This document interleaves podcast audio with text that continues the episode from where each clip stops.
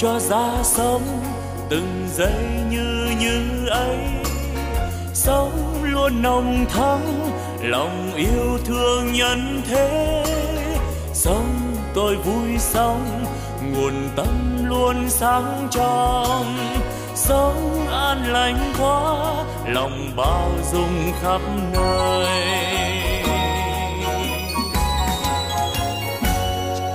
Sống tôi vui sống, từng giây yêu thương quá, sống đáng sống, vì tha nhân nên vui sống. Phút như ấy làm cho tâm tươi sáng, cái như ấy là nguồn tâm sáng soi. La la la la la la la la la la la la la. La la la la la, la la la la la, la la la la. Nếu hay ra thế, đời ta luôn luôn mới. Sống yêu thương mãi, từ nay yêu thương mãi. Sống an vui thế, đời ơi ta vui sống. Sống như thế, mùa xuân luôn thắm tươi, xuân mãi thắm tươi. Sống như xuân mãi, mình đang như thế. Chính như đó là quê hương ta sống. Sống ta vui sống, vì ta mãi mãi như. Sống như ấy, đời đời mãi tình thôi. Sống tôi đang sống, đời ơi sao vui quá. Sống tôi đang sống, vì đời quá tươi vui. Sống như đang sống, đời vui tươi mãi mãi. Sống đang vui sống, từ nay mãi mãi như.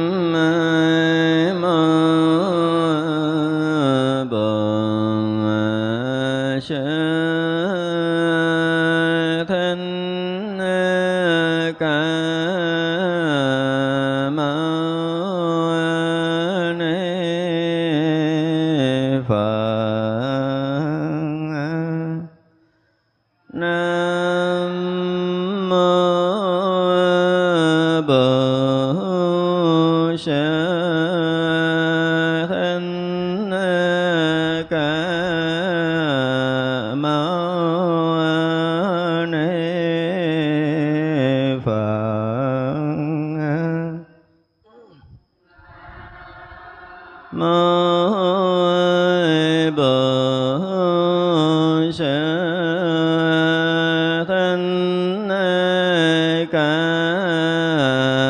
Ma Ni Phật.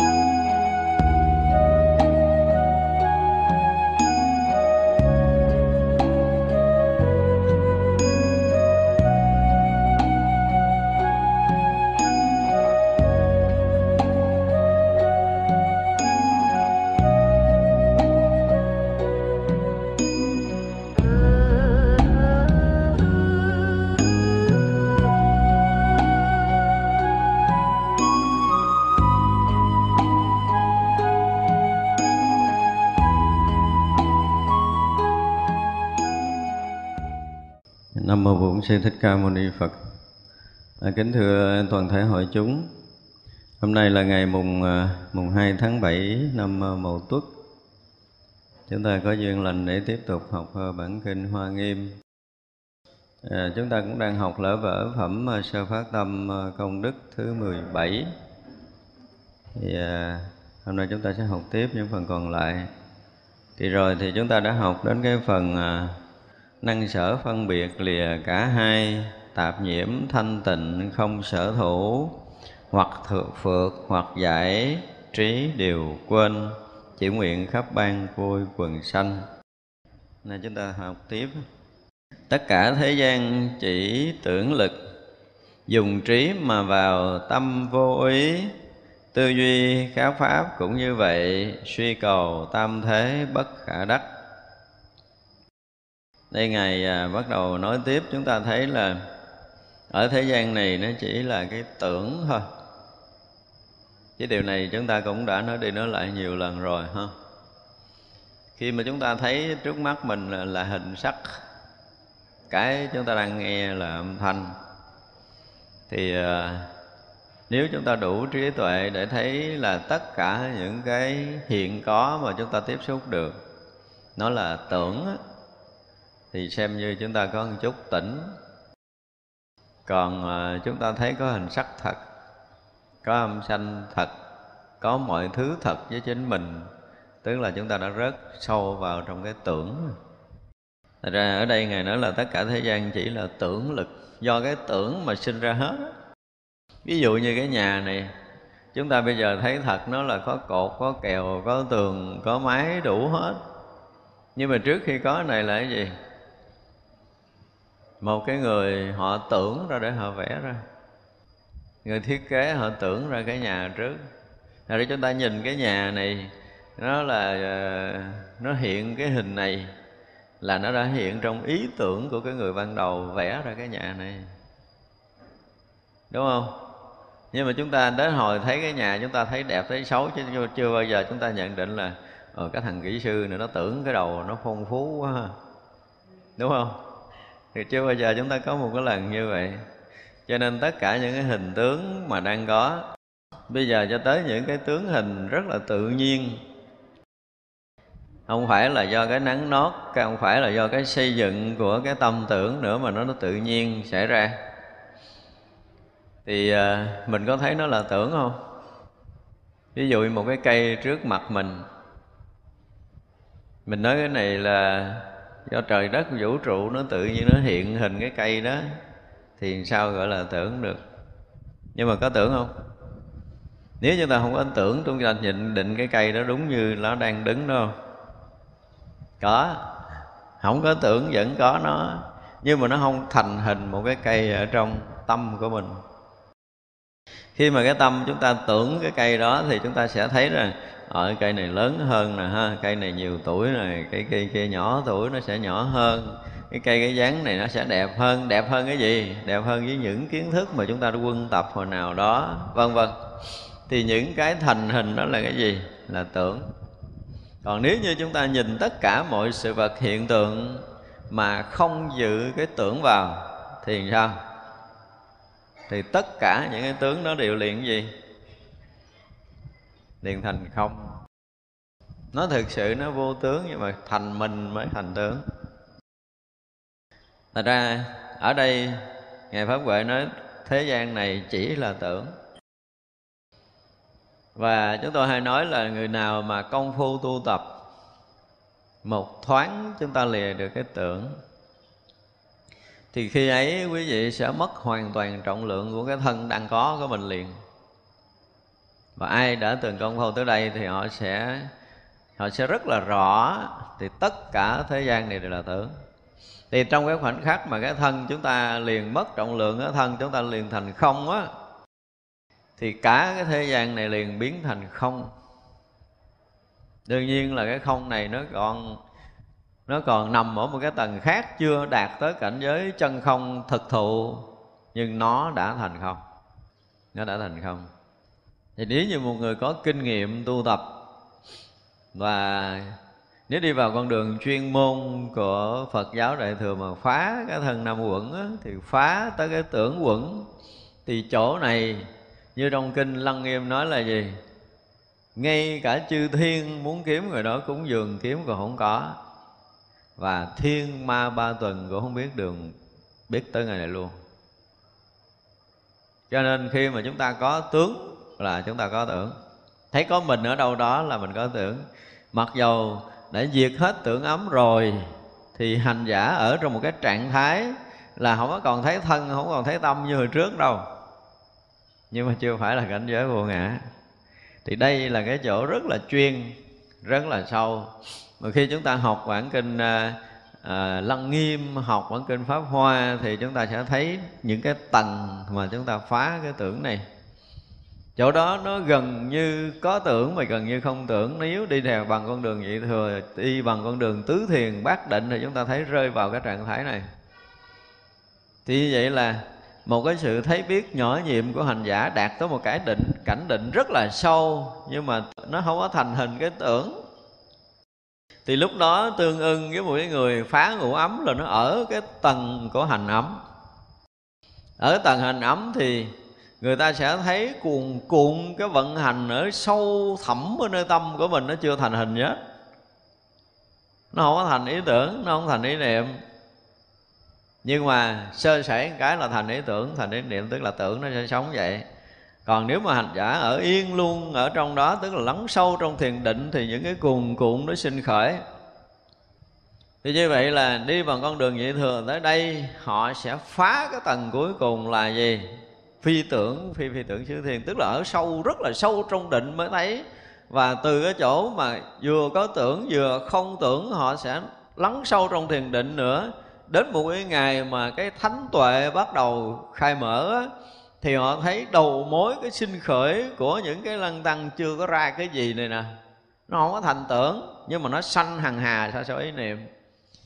Thì vậy là khi thánh trí mà đã hiện hữu thì người ta sẽ thấy rất rõ cái chỗ manh nha móng khởi chưa thành hình này. Thì khi đó họ chứng được thánh quả A-la-hán, chứng được diệt thọ tưởng định, tức là họ thấy tận cái nguồn sinh khởi, chứ không phải diệt, tức là dứt trừ, là trừ diệt theo cái nghĩa mà mình hiểu trong đầu mình từ trước đến giờ.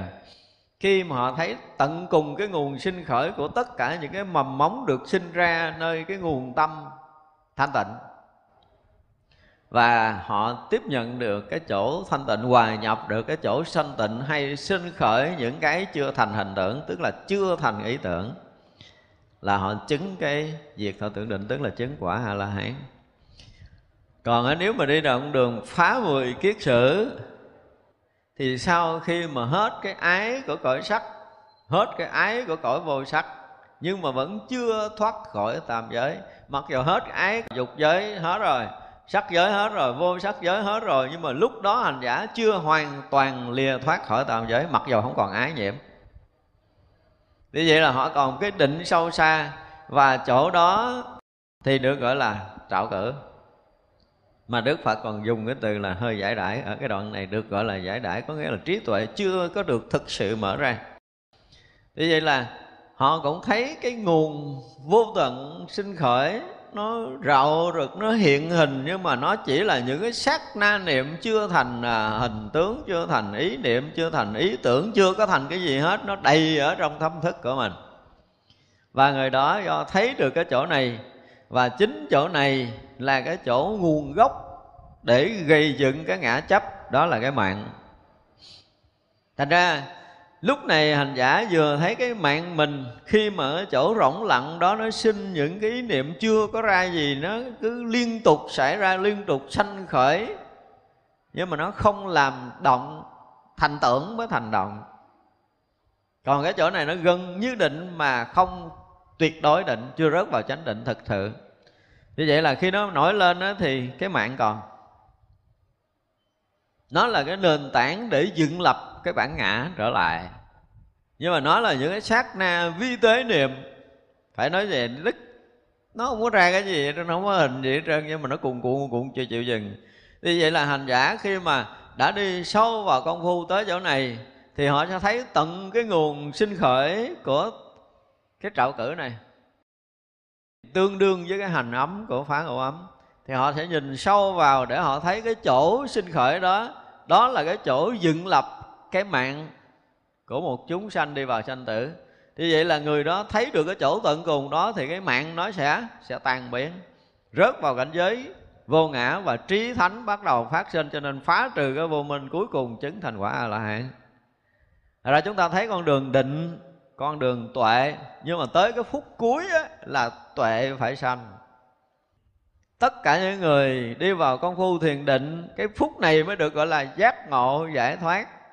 Thì khi thánh trí nó sanh, nó mới phá trừ cái vô minh muôn vạn kiếp của mình, chứ đừng có nói là cái định phá được. Đương nhiên là chúng ta không còn bị kẹt, bị vướng trong vọng tình, là cái còn tròn ở đoạn ngoài.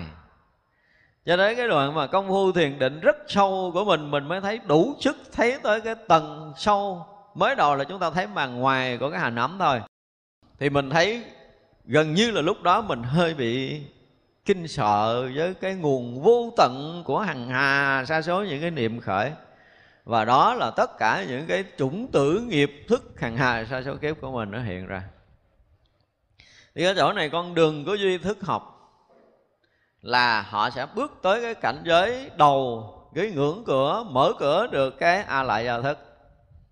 Đây là những con đường đi mà phải gặp ở phút cuối này rồi.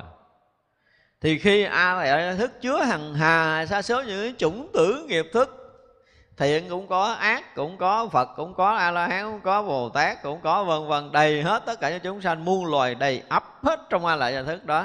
Thì cái người hành giả khi mà tới chỗ này thì họ cũng thấy đầy cái hang ổ của chúng sanh sắp sửa được sanh khởi để đi vào sanh tử trở lại.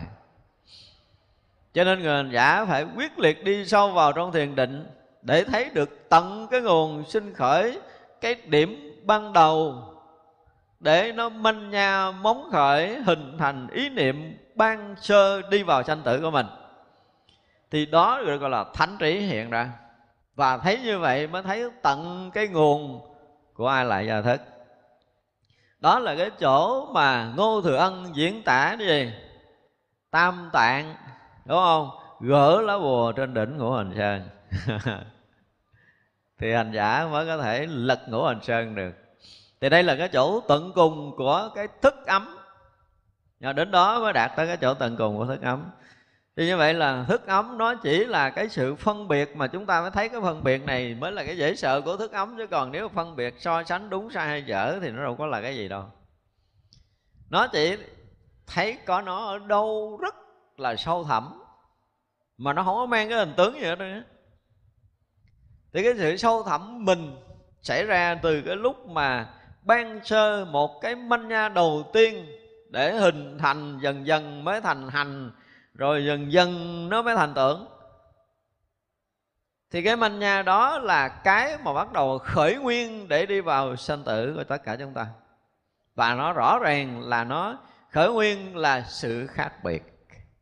Khởi nguyên là sự khác biệt. Đây là cái chuyện rất lạ. Đây cái sự so sánh tự động, cái thức ấm của mình nó thấy cái đầu tiên là nó hoàn toàn không có giống gì khắp pháp giới này, nhưng mà nó rất là yên lặng, nó rất là thanh tịnh, nó chưa có động khởi gì hết đó.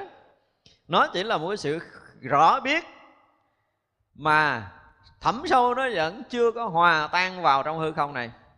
Thành ra khi mà chúng ta công phu trở lại á, đến một cái lúc mà cái định chúng ta nó đạt tới một cái chỗ tận cùng sâu rồi, thì chúng ta vẫn thấy rằng mình đang rất thanh tịnh, mình đang rất định, mình đang rất yên lặng, mình không có bất kỳ một móng niệm nào sinh khởi ra.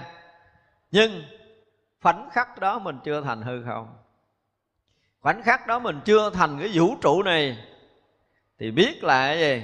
Chúng ta chưa thoát khỏi thức ấm. Biết là cái gì? Chúng ta chưa phá nổi mạng căn cuối cùng. Biết là chúng ta chưa phá được cái phi tưởng, phi tưởng, sự thiền. Đó là cái chỗ mà chúng ta phải thấy và biết là cái A Lại Do Thức chúng ta chưa biến thành đại viên cạnh trí. Và một phen khi mà A Lại Do Thức biến thành đại viên cảnh trí thì toàn pháp giới này hiện một cái rõ biết trong sáng rạng ngời, không có cái thứ hai, là ngã tan biến hoàn toàn. Thì cái thức ấm tới lúc đó cũng tan biến hoàn toàn để thành cảnh giới vô ngã. Rồi cái mạng căn tan biến hoàn toàn để rớt vào cảnh giới vô ngã. Cái phi tưởng, phi tưởng, thiếu thiên tan biến hoàn toàn rớt vào diệt thọ tưởng định. Đó là tất cả những con đường đi và phải tới cái mốc cuối cùng này. Cho nên chúng ta thấy nếu mà rớt xuống tưởng là nó xa lắm rồi. Rớt tưởng xa đó, qua cái cửa ngõ của hành ấm thì thật sự không mấy người công phu tới. Cho nên khi mà đi sâu vào chuyên môn của tất cả các tông phái, chúng ta thấy ở cái giai đoạn cuối cùng này người ta gặp nhau. Nếu đi bằng con đường mà chứng tứ thánh quả thì vượt qua A Na Hàm đến cái chỗ mà chỉ còn cái trạo cử, cái mạng và cái vô minh cuối cùng, thì sẽ ngang với cái chỗ phi tưởng, phi tưởng chư thiên, ngang với cái chỗ đang phá hành ấm, ngang với cái chỗ mà làm sạch đi ra lại giờ thức. Chỗ này thánh trí sinh ra mới phá được, chứ đừng nói là thiền định chứng quả là sai. Định không có phá được, nhưng mà định đến một cái tầng sâu thì trí thánh mới bắt đầu hiện khởi. Cho nên nếu mà nói tới cái chuyện mà giới định huệ á, thì định tới tận cùng này thì cái trí tuệ, tức là thánh trí thấy tận cái nguồn ban sơ để khởi một cái manh nha móng niệm dẫn chúng sanh đi vào con đường sanh tử, thì phút chốc đó là trí tuệ hoàn toàn khai mở chứng thánh quả. Cho nên chúng ta thấy con đường trí tuệ cũng tới phút chốc này, con đường thiền định cũng phải đủ cái thánh trí để có thể phá được cái cửa ngõ cuối cùng, đi vào con đường thiền tông đến con đường cuối cùng để phá được cái thức ấm, tức là cái sự một mãi niệm sâu nhất trong tầng định của mình vẫn chưa có hoàn toàn hòa thành cái hư không vũ trụ này, thì thức ấm chưa tan. Và A Lại Do Thức cũng vậy, tức là những cái cửa ngõ để chúng ta đi vào. Cho nên chúng ta thấy là đi bằng con đường của nguyên thủy Phật giáo hoặc là đại thừa Phật giáo có những cái từ ngữ họ được diễn tả khác biệt nhau thôi, nhưng đến cái đoạn cuối cùng để bước vào cửa của thánh hiền thực sự thì phải thánh trí hiện khởi mới đủ cái trí mà thấy tận cái nguồn sinh khởi ban sơ của tất cả chúng sanh đi vào con đường sanh tử này. Có rất là nhiều người đi vào con đường thiền định, họ lặng yên rất là lâu, họ có thể trụ định lâu, phá được tưởng ấm là có khả năng trụ định rất lâu, nhưng không có đủ trí để có thể thấy được cửa ngõ hành ấm, tức là cuồn như cái niệm sát na sinh khởi mà nó chưa thành hình bất kỳ một cái gì á, thì chưa phải là người mở trí đâu. Bắt đầu thấy được hành ấm mới bắt đầu trí tuệ có chút chút, có một phần thánh trí mới đủ sức thấy được cái nguồn sinh khởi vô tận của hành ấm còn đó. Nó có thể dựng lập lại tưởng ấm bất kỳ giờ phút nào, nó có thể dựng lập ngã chấp bất kỳ giờ phút nào. Cho nên nếu thiền định sâu mới giữ được hành ấm không phát thành tưởng ấm, thiền định sâu mới giữ được chủng tử từ trong A Lại Do Thức không phóng ra bên ngoài để thành ý thức. Thiền định sâu là phi tưởng nhất thiên không trở lại những ý niệm khác. Thiền định sâu thì những cái trạo cử không sinh khởi ngược lại để nhiễm vào cõi vô sắc và nhiễm vào cõi sắc để trở lại sanh tử. Thì như vậy là cần giai đoạn thiền định để bảo trì cái sinh khởi đi vào tam giới nữa, nó sẽ dừng lại ngay đó. Và đến khi mà thánh trí hoàn toàn được khai mở á, thì mới vượt thoát ngoài tam giới này. Thật ra là chỗ cuối cùng phải là thánh trí mới được gọi là giác ngộ giải thoát. Còn chưa phá được cái cảnh cuối cùng này thì dù là định hàng tỷ năm đi nữa không giải quyết được chuyện gì. Cho nên có rất là nhiều người ở trong thiền định rất là lâu, thánh trí chưa mở, vẫn chưa chứng được cái thánh quả. Thật ra khi mà chúng ta học đạo ở cái đoạn mà chúng ta thấy rõ ràng tất cả thế gian đều là tưởng lực của mình, và ai đủ cái trí tuệ để thấy được mọi chuyện xảy ra trong thế gian này, những cái hình tướng, những cái tai chúng ta có thể nghe được, lục căn chúng ta có thể tiếp xúc được, thì ngay khi đó chúng ta cảm nhận đó là tưởng tướng sinh ra ở nơi mình. Và khi chúng ta thấy có, thấy không, thấy đúng, thấy sai, biết rằng chúng ta đã chìm sâu vào tưởng tướng rồi, không thể nào chúng ta tỉnh được. Đừng nói là thấy thế gian này nó là huyễn, đương nhiên là cái tưởng nó sẽ tưởng ra được tất cả mọi thứ. Thì ra những cái tưởng của thế gian rồi, sau đó nó sẽ tưởng ra những cái cảnh giới của công phu nữa. Nó tưởng ra một cái bản ngã của mình là như thế nào nữa, nó tưởng ra cảnh giới thánh như thế nào nữa. Nhưng mà đi sâu vào thiền định thì tưởng hết nổi rồi. Tới cái phi tưởng thứ tiên là hết tưởng rồi, hết sinh khởi nổi rồi. Đại tới mà không nhiễm cõi giới sắc, không nhiễm cõi giới vô sắc là tưởng nó khó được sinh khởi. Tại chỗ này phải có một cái công phu thiền định rất là sâu. Và khi tưởng hết chúng ta thấy hành ấm, chúng ta thấy cái nguồn cuồn sinh khởi như vậy, nhưng mà nó không thành sóng nước trở lại. Thấy đó thì mới không thành sóng nước, mà không thấy thì sóng nước sẽ khởi lại. Cho nên mọi người phá tưởng ấm mà không có cái trí tuệ để thấy được hành ấm, nó cuồn mà nó không có động mới là chuyện rất là lạ. Cái vận hành nhưng mà nó vẫn gì? Vẫn yên tịnh. Thật ra mình không có tưởng nổi là có một cái gì đó nó vận hành một cách mãnh liệt, nhưng mà nó không thành cái động tướng của tưởng. Nó không thành hình tưởng là không thành động tướng. Thì đây là cái chỗ rất là chuyên môn của đạo Phật. Chúng ta phải nói như vậy. Cho nên khi mà chúng ta nhìn từ cái góc độ của Kinh Hoa Nghiêm, chúng ta có thể nhìn xuyên suốt hết cả cái hệ thống Phật giáo từ nguyên thủy cho tới đại thừa, ngay cả duy thức học. Chúng ta không thấy hết điều này thì không bao giờ có đủ kinh nghiệm chuyên môn để mà có thể hướng dẫn người ta đi vào con đường thánh. Khi mà học đạo chúng ta phải thấy tới chỗ này. Cho nên tất cả những cái lý luận của kinh điển nguyên thủy cũng như đại thừa Phật giáo ở cái chỗ này là phải dứt phát, là phải gặp nhau, là phải có tiếng nói chung nhất là gì? Thánh trí hiện, thấy tận nguồn sinh khởi, thấy cái điểm ban sơ. Cho nên chúng ta thấy là từ đầu cái quyển Tây Du Ký, đúng không? Thì Ngô Thừa Ân cũng như đóng vai trò của một cái người bình thường, là không biết cái thằng ý thức nó đi từ đâu, đúng không? Không biết làm sao nổi. Chỗ ban đầu đó là chưa có thánh trí là không ai có thể biết nổi. Cho nên ảnh là thấy cái chỉ ý thức nó sanh ra cái kiểu gì đâu, nó không có giống ai hết. Đó là một cái dạng tưởng, đúng không?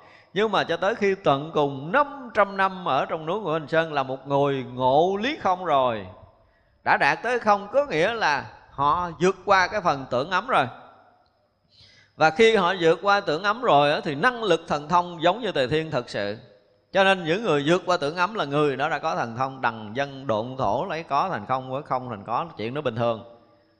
Nhưng vẫn chưa phá được, ngộ không? Thế như vậy là hành giả phải trụ trung định đó suốt 500 năm. Kinh khủng như vậy. Đó là cái từ mà còn nói ít đó. Nếu không có một thiện tri thức khai thị thì cái định không đủ lắng sâu để thấy tận cái nguồn sinh khởi của A Lại Do Thức. Có nghĩa là gì? Ngài Quán Thế Âm đại gì? Đại diện cho cái gì của mình?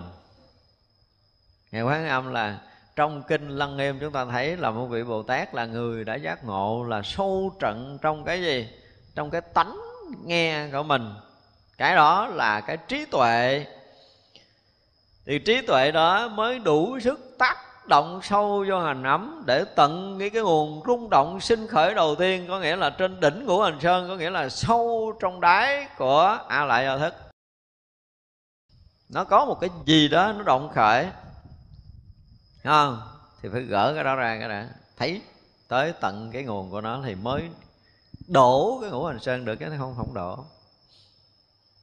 Thật ra khi mọi người hành giả mà đi vào con đường mà chứng tứ thánh quả ha, mà cái phúc đã vượt qua cái ái nhiễm của cõi Bồ Tát rồi thì họ định sâu lắm, định rất sâu, và phải vượt qua cái tầng mà trạo cử mênh mang không thành hình gì hết,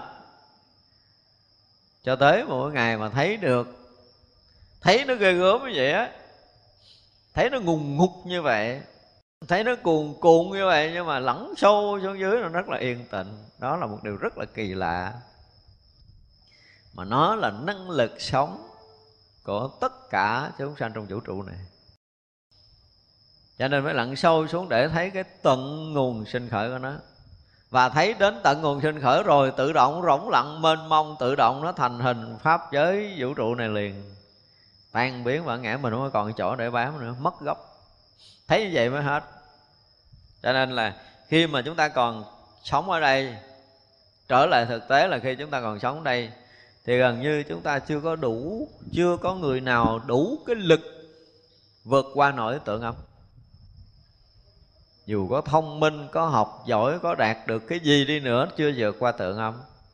Vì sao vậy? Vì họ thấy vẫn còn có cái gì đó nó chưa có thoát ra. Họ vẫn còn thấy có tướng, vẫn còn thấy có hình, vẫn còn thấy có, vẫn còn thấy không trong cõi này. Thì đó là chúng ta đang thấy bằng tưởng lực của mình. Thì thấy bằng tưởng là chúng ta biết ở cửa ngõ nào. Dù là có thiền định nhưng mà thấy cái thiền định là thật thì người đó cũng rất vô tưởng. Thấy thiền định là thật, thấy cảnh giới an tịnh của mình là cảnh giới thật. Còn mọi cái đều là quyển thì đó chúng ta cũng vẫn còn kẹt trong tưởng tượng. Không phải định là yên lặng. Đến một lúc chúng ta sẽ thấy cái định là cái gì? Sự vận hành miên man không sanh ý niệm. Nó không thành niệm, nó thành niệm. Chúng ta thấy tưởng tượng như là cái gì? Mình ai mà cái vùng quê mà có nuôi tầm mẻ đúng không? Nghĩa là lấy cơm rồi mình nuôi làm chua để mà nấu canh chua đó. Thỉnh thoảng chúng ta đến hồi mà tầm mẻ nó thành hình rồi chúng ta thấy sao? Trời, đây hết rồi, rải thấy ghê lắm. Một hạt cơm nó thành hàng chấm, có cả hàng tỷ con á. Thế giờ nó không có thành hình cái gì hết trơn á. Nó không có thành hình, nó rải thì đó là cái gì? Đó là cảnh giới cảnh giới sinh khởi của hành ấm. Mà mình nói mình tưởng tượng là khóc cái tâm của mình lúc đó. Ngộ lắm, chúng ta rớt vào cái tầng đó rồi ha. Thì khắp cái tâm chúng ta là cái miên man đó. Không có cái gì rõ ràng, không thành gì trơn á. Mà không ra nổi à. Chúng ta mới thấy điều dễ sợ là khi chúng ta rớt vô đó rồi chỉ còn cái đường phá đó, chứ không phá là chúng ta không ra nổi. Chứ đừng nói rớt vô tưởng ấm là xong chuyện. Khi chúng ta công phu và rớt đã phá trừ tưởng ấm rồi, mà chúng ta ở sâu trong định rồi, ở sâu trong định một đoạn thì chúng ta bắt đầu mới nhận ra được hành ấm. Và khi nhận ra được hành ấm rồi, lúc đầu thì chúng ta vẫn còn ở ngoài nhìn vào, cho tới một cái đoạn mà hành giả chỉ là cái hành ấm thôi á, là chúng ta bị vận hành miên man trong đó, chúng ta thoát ra không được. Và phải thoát ra được là phải lặn cho tới tận nguồn của hành ấm mới ra. Đây là những cái chuyện mà chỉ có những người công phu phá nổi tưởng ấm thì mới biết được, nếu đi vào con đường phá ngũ quẩn. Cho nên đây phải giờ là dùng trí mà vào tâm vô ý, phải có trí mới được. Vào ở chỗ đó mà không còn sợ hãi nữa mới được. Chứ không phải chuyện đơn giản đâu. Đây là những cái câu nói mà tôi nói không biết tại sao nguyên cái đoạn này Ngài Pháp Huệ là nói những cái chuyện quá chuyên môn mà người thường chúng ta không bao giờ có thể hiểu nổi những cái câu lời rất là ngắn ngủi này. Vậy thì tư duy các Pháp cũng như vậy. Bây giờ là thấy được hành ẩm rồi á, thì sẽ thấy được nó sinh khởi thành tưởng mới ra các Pháp. Chứ không có tưởng này là toàn thế giới này lúc đó là không, với cái thấy của hành giả này. Và khi họ thấy không rồi á, thì không phải là người có thấy không đâu, mà họ đã nhập trong cái không rồi, cho nên là họ có đủ thần thông để có thể xuyên tường xuyên rách thực sự trong cái thấy biết của họ. Tâm họ nguyên cái cảnh giới không đó, cho nên họ không bị lệ thuộc trong vật lý này. Rớt xuống tưởng ấm, vật lý mới có thể đo đạt được. Vượt qua tưởng ấm, vật lý không còn đường để đo. Và bản thân của hành giả ra sống trong cái đời sống tâm linh thực thụ là toàn tâm này là hiện cái không với họ. Cho nên họ muốn có thì họ tưởng thành có là ở thế giới nào đó, thì họ liền thành hình ở thế giới đó, gọi là giống như biến thân à. Chỗ này ngang ngang với một cái vị Bồ Tát mà chứng là nhất thiết sắc thân tam muội rồi đó. Không có đơn giản, chỗ này không phải đơn giản.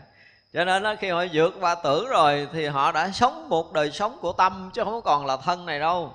Tại vì phá sắc quẩn rồi, phá thở quẩn, phá tưởng quẩn là không có còn thân. Và chút đó không phải tâm là cái sinh khởi nữa, mà tâm là cái nguồn vận hành vô tận, nó là không tướng. Lúc đó họ thừa sức hiểu cái vô tướng nhưng mà chưa nhập được. Đó là mới lại điều kỳ diệu. Cho nên họ muốn đi đâu họ đi, họ tác ý, tức là tác niệm là hiện thân. Tác ý là lúc này mới được gọi là tác ý hiện thân, là từ cái hành ấm nó muốn sinh khởi thành cái tướng gì là nó liền thành cái tướng đó trong khắp cái vũ trụ này mà không có ai có khả năng ngăn bích. Thì cái chỗ này rất là nhiều các vị thiền sư Trung Quốc rất vào đây để thành thiền sư. Vì chỗ này đối đáp lanh lợi kinh khủng, người ta thấy đối đáp lanh lợi cứ nghĩ là người này ngộ đạo, thực sự nó chỉ vượt qua một lần qua tưởng ấm thôi. Cho nên rất là nhiều vị thiền sư sau khi ngộ đạo phải lên núi. Chúng ta thấy một người nổi tiếng Trung Hoa là Quốc sư Huệ Trung, phải lên núi 40 năm. Người ta hỏi ổng lên núi để làm một cái gì? Thì ổng ngoắt một đứa nhỏ lại. Ổng nói sao? Ổng rờ rầu đứa nhỏ nói tỉnh tỉnh chứ để người lừa. Ngộ đạo rồi mà 40 năm chỉ làm một cái việc duy nhất đó thôi. Ai lừa mình? Tưởng nó sẽ lừa chúng ta. Ý tưởng có thể sanh khởi lại. Cho nên ở sâu chỗ mà yên lặng của hành ấm nó dễ. Tại vì nó vận hành để nó sanh ý tưởng. Nó là cái nguồn sinh khởi của tưởng. Nó là cái nguồn sinh sống của tất cả chúng sanh muôn loài trong cái thế giới này. Cho nên dễ làm nó lắm. Và cái câu mà tự tánh hai sanh muôn pháp cũng chết ở cái chỗ này của hàng hà sa số thiền sư Trung Hoa và Việt Nam. Chúng tôi dùng cái từ chết là chết thiệt, sao không phải nói chuyện chơi. Tại vì ảnh cũng thấy chỗ này sanh ý tưởng mà. Nhưng không phải. Anh thấy ở cái màn ngoài của hành ấm nó kề cận ý tưởng thôi. Chứ anh chưa có bao giờ thấy được cái tận nguồn của cái hành ấm được sinh ra từ cái chỗ thanh tịnh kìa. Khi nào mà đủ trí để thấy tận cái nguồn hành ấm được sinh ra là cái chỗ thanh tịnh của tánh á, thì người đó mới gọi là triệt ngộ. Còn khi vượt qua tưởng vẫn thấy mỗi ý tưởng được sanh ra từ hình ấm thì được gọi là nhận tánh. Tức là ở chỗ này tất cả các pháp đều từ tâm này sanh, rõ ràng thằng này nó sanh cái tâm, tức là sanh ý tưởng. Hành ấm nó sanh ý tưởng. Và tôi nói là một vận hành nếu mà không động thì họ cũng thấy rõ ràng là cái tự tánh mình nó cũng đâu có động đâu. Và muốn cái gì nó sanh cái đó mà. Thì đây là cái chỗ chết hết của nguyên cả một hệ thống thiền dạy của Trung Hoa và Việt Nam. Không mấy người phá nổi cái này. Nói chuyện ngũ uẩn giai không mà phá đủ cái kinh nghiệm để có thể thấy hết được tận nguồn của hành ấm thì không kiểm ra được mấy người trên thế giới. Phải nói thật như vậy. Cho nên gọi là triệt ngộ là khó lắm luôn. Người ta vẫn lầm cái hành ấm là chỗ sanh qua vạn pháp. Nó là cái nguồn để sinh khởi tất cả những sự sống trong tam giới này. Nhưng mà qua được cái tận nguồn của hành ấm rồi thì thấy được cái chỗ tận cùng của thức ấm nữa mới là một cái chuyện kinh khủng nữa. Rồi mới phá được thức ấm mới ngũ uẩn giai không. Thì vậy là rất là nhiều người đã vượt qua tưởng ấm để nhận được cái chỗ sanh khởi hằng hữu của mình là hành ấm. Thì đã ngộ rồi. Cho nên nó đáp lanh lợi, nó có nó không được. Tại chỗ này là họ đã rớt vào cái chỗ không. Nhưng mà không yên lặng giống như các người nhập định bên kia. Nó có cái khác, cho nên Thiền Tông hay phá những người nhập định là do họ thấy không tới nơi. Họ thấy tới nơi họ không phá định đâu á. Vậy họ rất cần cái định này để thấy tận cái nguồn của hành ấm. Nếu mà không có lắng sâu trong định, không có lắng xuống tận cái đáy sinh khởi, không có đạt tới, không có đủ cái trí để thấy cái niệm sinh khởi ban đầu thì không có định, không có đủ sức để lặn tới đó. Chúng tôi dùng cái từ là lặn sâu trong cái chân trời của tự tâm là cái nguồn sinh khởi của hành ấm. Cho nên đây là cái chỗ khác biệt của cái thiền tông và thiền nguyên thủy. Nguyên thủy người ta đi vô định, tới đây thấy là tôi đâu có cần định đâu. Tại vì tôi vượt qua tưởng ấm rồi thì tôi đâu còn dụng công. Thì cũng thấy rõ ý niệm nó sinh nó khởi và giờ rõ ràng là thấy tưởng nó cũng hết. Và niệm nó chợt khởi chợt mất nó cũng hết, tôi cũng thanh tịnh nữa. thanh tịnh hoàn toàn. Tới chỗ này là cảnh giới định mà. Nhưng đi sâu rồi chúng ta mới thấy rõ ràng là các vị mới ngộ ở bên ngoài thôi. Giải quyết được một lần của tượng ấm, có nghĩa là những người mà chợt ngộ theo kiểu khai thị thiền sư, thì thiền sư có thể trấn áp một người đệ tử mình đạt ngộ. Có nghĩa là gì? Vượt qua tượng ấm để thấy được cái rỗng lặng thênh thang của hành ẩm thôi, chứ chưa có giải quyết được chuyện gì. Chưa. Cho nên những cái câu, nghe cái câu ta hỏi, ông hỏi ta đó là cái gì? Đó là kho báu của ngươi. Thì rõ ràng hành ấm đâu có thiếu gì. Hành ấm là một nguồn vô tận mà, không thiếu gì hết trơn, đủ hết đó. Muốn sanh gì hành ấm nó sanh. Cho nên là rất là nhiều người thiền sư ngộ lầm, nghĩ đây là tánh rồi là sai tốt lúc hết. Đi nguyên cả một hệ thống rất dài. Thành ra có một số vị á, họ đi theo con đường nguyên thủy, họ đã phá được cái tượng ấm. Ví dụ như họ đi theo đường Bát Định hoặc là đi theo đường Tứ Thánh Quả, thì họ đã tới cái cảnh giới mà phi tưởng thương thiên, phi tưởng xứ thiên theo con đường thiền định, hoặc là đi theo con đường Thánh Quả là vượt qua cái nhiễm của cõi vô sắc rồi á, thì họ thấy được mấy ông thiền sư ngộ của mình. Tới chỗ này ngang nhau hết, họ thấy được. Và chỗ này nếu định sâu vẫn có thần thông thì có khác gì chứng thánh đâu, họ vẫn có thần thông. Chỗ này là phải nói là rất khó có người tới cảnh giới này. Và thậm chí người tới cảnh giới này rồi, cái thiện căn không đủ lớn. Ở đây chúng tôi nói thiện căn không đủ lớn là gì? Cái tâm nguyện độ sanh không đủ lớn. Đây là một cái điểm khác biệt nè nha.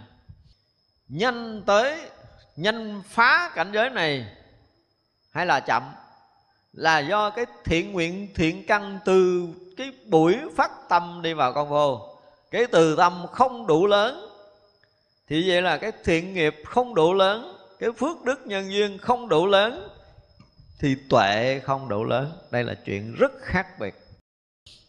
Thành ra có rất là nhiều người vượt qua tượng ấm rồi ngồi nhập định đó luôn từ 100-200 năm, thậm chí ngồi cả 1000 năm. Nhưng mà vì cái tâm muốn vượt cái khổ cho bản thân mình, cho nên tới chỗ này an lạc trụ ở đây, không phá được, không chứng thánh quả. Rất nhiều người bây giờ ở thế giới cũng còn rất là nhiều người đang ở trong định, trong một số động, không ra được. Và ở lâu trong đó không có đường ra, không có đường phá, thì cái thiện căn, cái phước đức, cái nhân duyên người đó đủ lớn mới được gặp một thiện tri thức tới gõ cửa họ. Còn nếu không là họ ngồi đó hoài, không phải giỡn đâu. Là đến cái chỗ mà thực sự triệt là khó. Chứ mình nhìn tới chỗ này mới thấy là cái công phu tu hành của đạo Phật hết rồi. Phải dùng cái từ như vậy là hết rồi. Ở thế gian kiếm không có, không bao giờ kiếm có một người phá nổi tượng ấm nữa, huống chi là đạt tới cảnh giới hành ấm. Thì tới cảnh giới hành ấm là cảnh giới toàn của tâm. Một cảnh giới tâm toàn mà nó lại là nó phủ khắp tất cả những cái gì đang có ở trong vũ trụ này, đều có trong hành ấm hết. Tại nó là cái nguồn sinh khởi của hành ấm, đó là cái chuyện kỳ lạ. Cái chỗ mà dựng lập ngã chấp ban sơ của tất cả chúng sanh, thì làm sao có thể thoát khỏi. Cho nên là ngộ tới hành ấm là quá rồi. Ngộ tới hành ấm là quá rồi. Có thần thông mà, họ có thể làm được tất cả cái chuyện là biến có thành không, biến không thành có. Họ có thể thấy được tâm của người khác, tại tâm người khác nó lộ cái tướng của mình. Giờ mình tưởng tượng nha, nếu một người mà ở trong hành ấm á, họ nhìn cái món niệm mà đang khởi trong đầu của mình bây giờ á, nó như cái núi vậy đó. Cho nên đâu bao giờ cái tâm mình mà giấu được, không có giấu được. Cái người phá được tượng ấm, phá được tượng ấm rồi nó thấy cái niệm mình nó khởi giống như cái núi đang hiện vậy, rồi giấu cái gì, không giấu được cái gì hết. Thì nó gần như họ chứng tha tâm thông. Và chính chỗ này họ cũng biết được nhân quả người này sanh đâu đâu hết trơn á, chỉ mới phá tượng ấm thôi.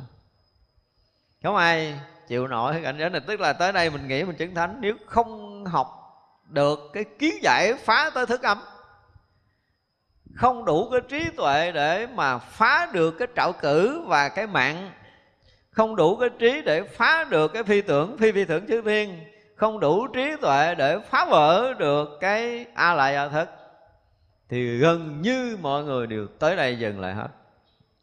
Và rõ ràng cảnh giới này rất là nhiều, và họ không bị sanh tử nữa mà không rớt lại cái sanh tử, tại vì không có tạo thành ý niệm được. Hành ấm đâu có sinh thành ý niệm, đâu có sinh trữ nó lại đâu. Thì như vậy là họ cũng thấy rằng, tại vì họ hết nhiễm cõi vô sắc, tưởng ra mình ra ngoài, nhưng mà hết nhiễm cõi vô sắc chưa ra được. Đây là cái khó, rất khó. Chỉ có những bậc đại trí phải dùng cái từ như vậy. Thì khi mà các vị vượt ở đây rồi á, thì họ đi khai thị cho một số người đang ở trong này. Và chỗ này không phải là chỗ để cho cái đầu mình có thể gặm nhấm được đâu. Chúng tôi phải nói thật, đây là không phải cái chỗ, nhưng mà tại vì mình muốn nói để chi? Biết đâu đời này hoặc đời sau mình tới chỗ này là tự nhiên cái mình sẽ nhớ lại cái bữa hôm nay mình nghe nói tới chỗ này. Là biết chưa tới, thấy chưa? Mình mới phá được tưởng ấm, mình mới tới một cảnh giới yên tịnh, và ở sau 100-200 năm cũng là cảnh giới yên tịnh đó, qua không được. Nhưng mà đến một cái lúc nào đó, càng lúc chúng ta thấy càng sâu. Lạ lắm là khi mới đầu thì thấy hành ấm nó là một cái sinh khởi mãnh liệt cuồn cuộn. Mới đầu mình thấy in như là nó động, nhưng mà nhìn kỹ là nó không động. Kỳ không? In như động nhưng mà nhìn kỹ nó lại không động. Và thực sự là rất là nhiều, rất là dày. Dày đến cái mức độ mà không có thước tất nào có thể đo được trong tâm thức của chúng ta. Thật ra là giống như nguyên một cái biển không có thước để đo tới đáy của nó. Vậy đó mà sau một tuần chúng ta định cái nó lắng xuống một miếng, lắng xuống một miếng, lắng xuống một miếng, lắng xuống một miếng, lắng thêm một miếng, lắng xuống một miếng, là chúng ta lắng rất sâu trong thiền định. Cái chúng ta thấy được cái chỗ mà cái giọt nước mà nó tiếp giáp với cái đáy biển á. Chúng ta sẽ thấy được tới chỗ đó. Nhưng mà càng lúc đi sâu thì càng yên tịnh, càng định. Mà phải trải qua, chúng tôi phải dùng cái từ là phải trải qua thời gian. Thời gian 5 tháng, có khi ở đây hàng tỷ năm, chứ không phải 1-2 ngàn năm đâu, đừng có tưởng. Người ta nghĩ là ta vô định sâu rồi. Tới mấy chỗ này nhập Niết Bàn nè. Tới mấy chỗ này sao nhập Niết Bàn nè. Không có giỡn chơi được. Đâu có qua nổi. Cho nên những lý luận mà tại sao mình nói là sau này mình có cái dịp mình sẽ nói lại những cái chỗ ngộ đạo của thiền Trung Hoa, thiền Việt Nam rồi đó. Lý do tại sao các vị ít nói, chỗ này là không khai tuệ để nói được, nói ít lắm. Không có đủ trí để có thể phá hết mọi điều.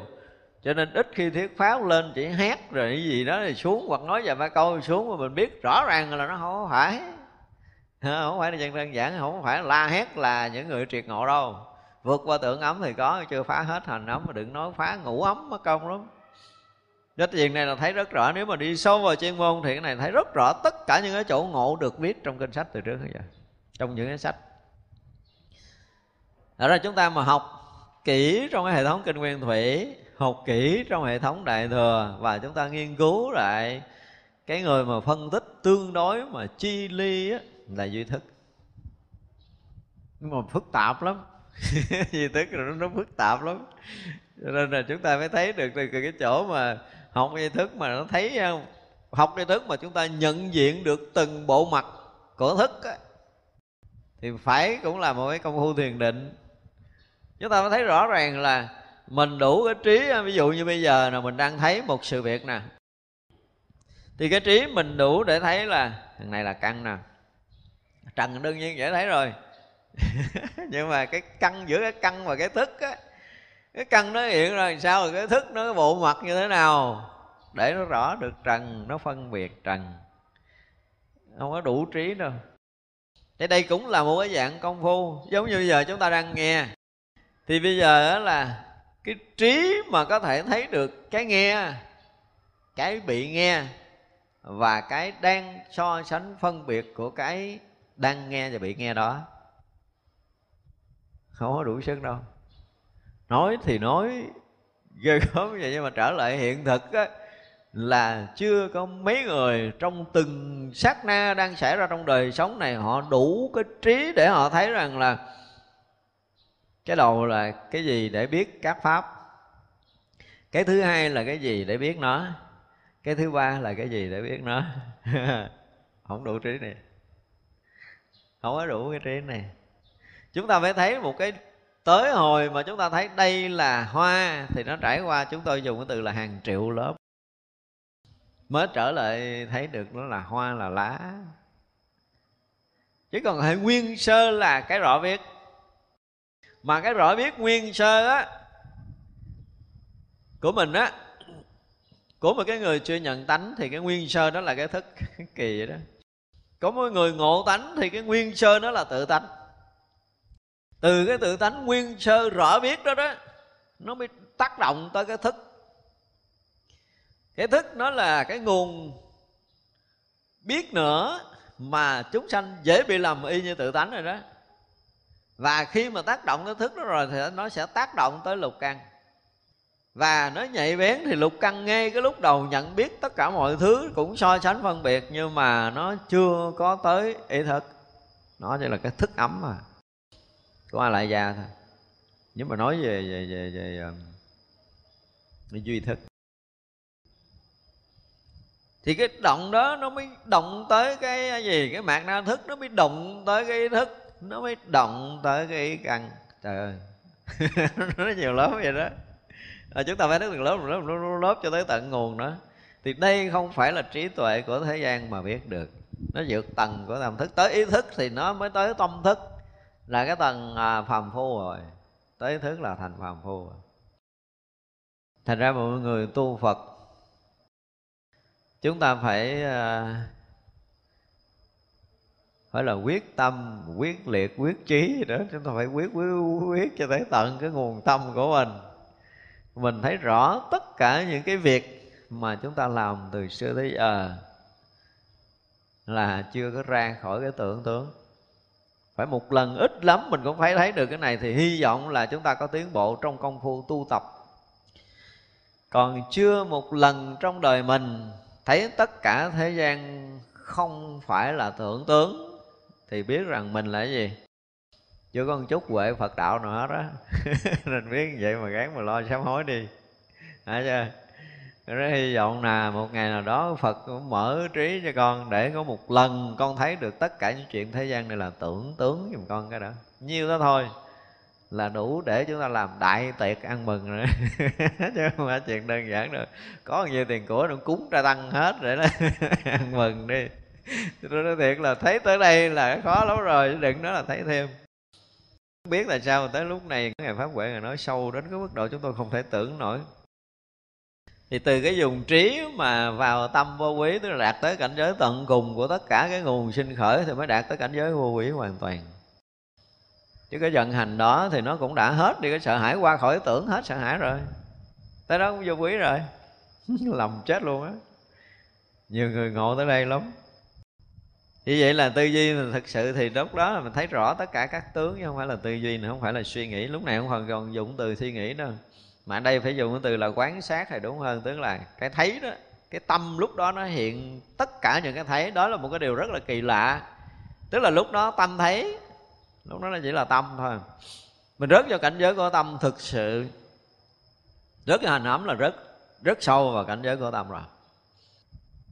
Thì vậy là từ tâm có thể là hình thành tất cả mọi cái trên thế giới này. Lực của nó rất mãnh liệt. Tới đây mới thấy cái lực của tâm. Nó có thể thay đổi được cái núi phía trước mặt, chứ đừng nói là cái nhà.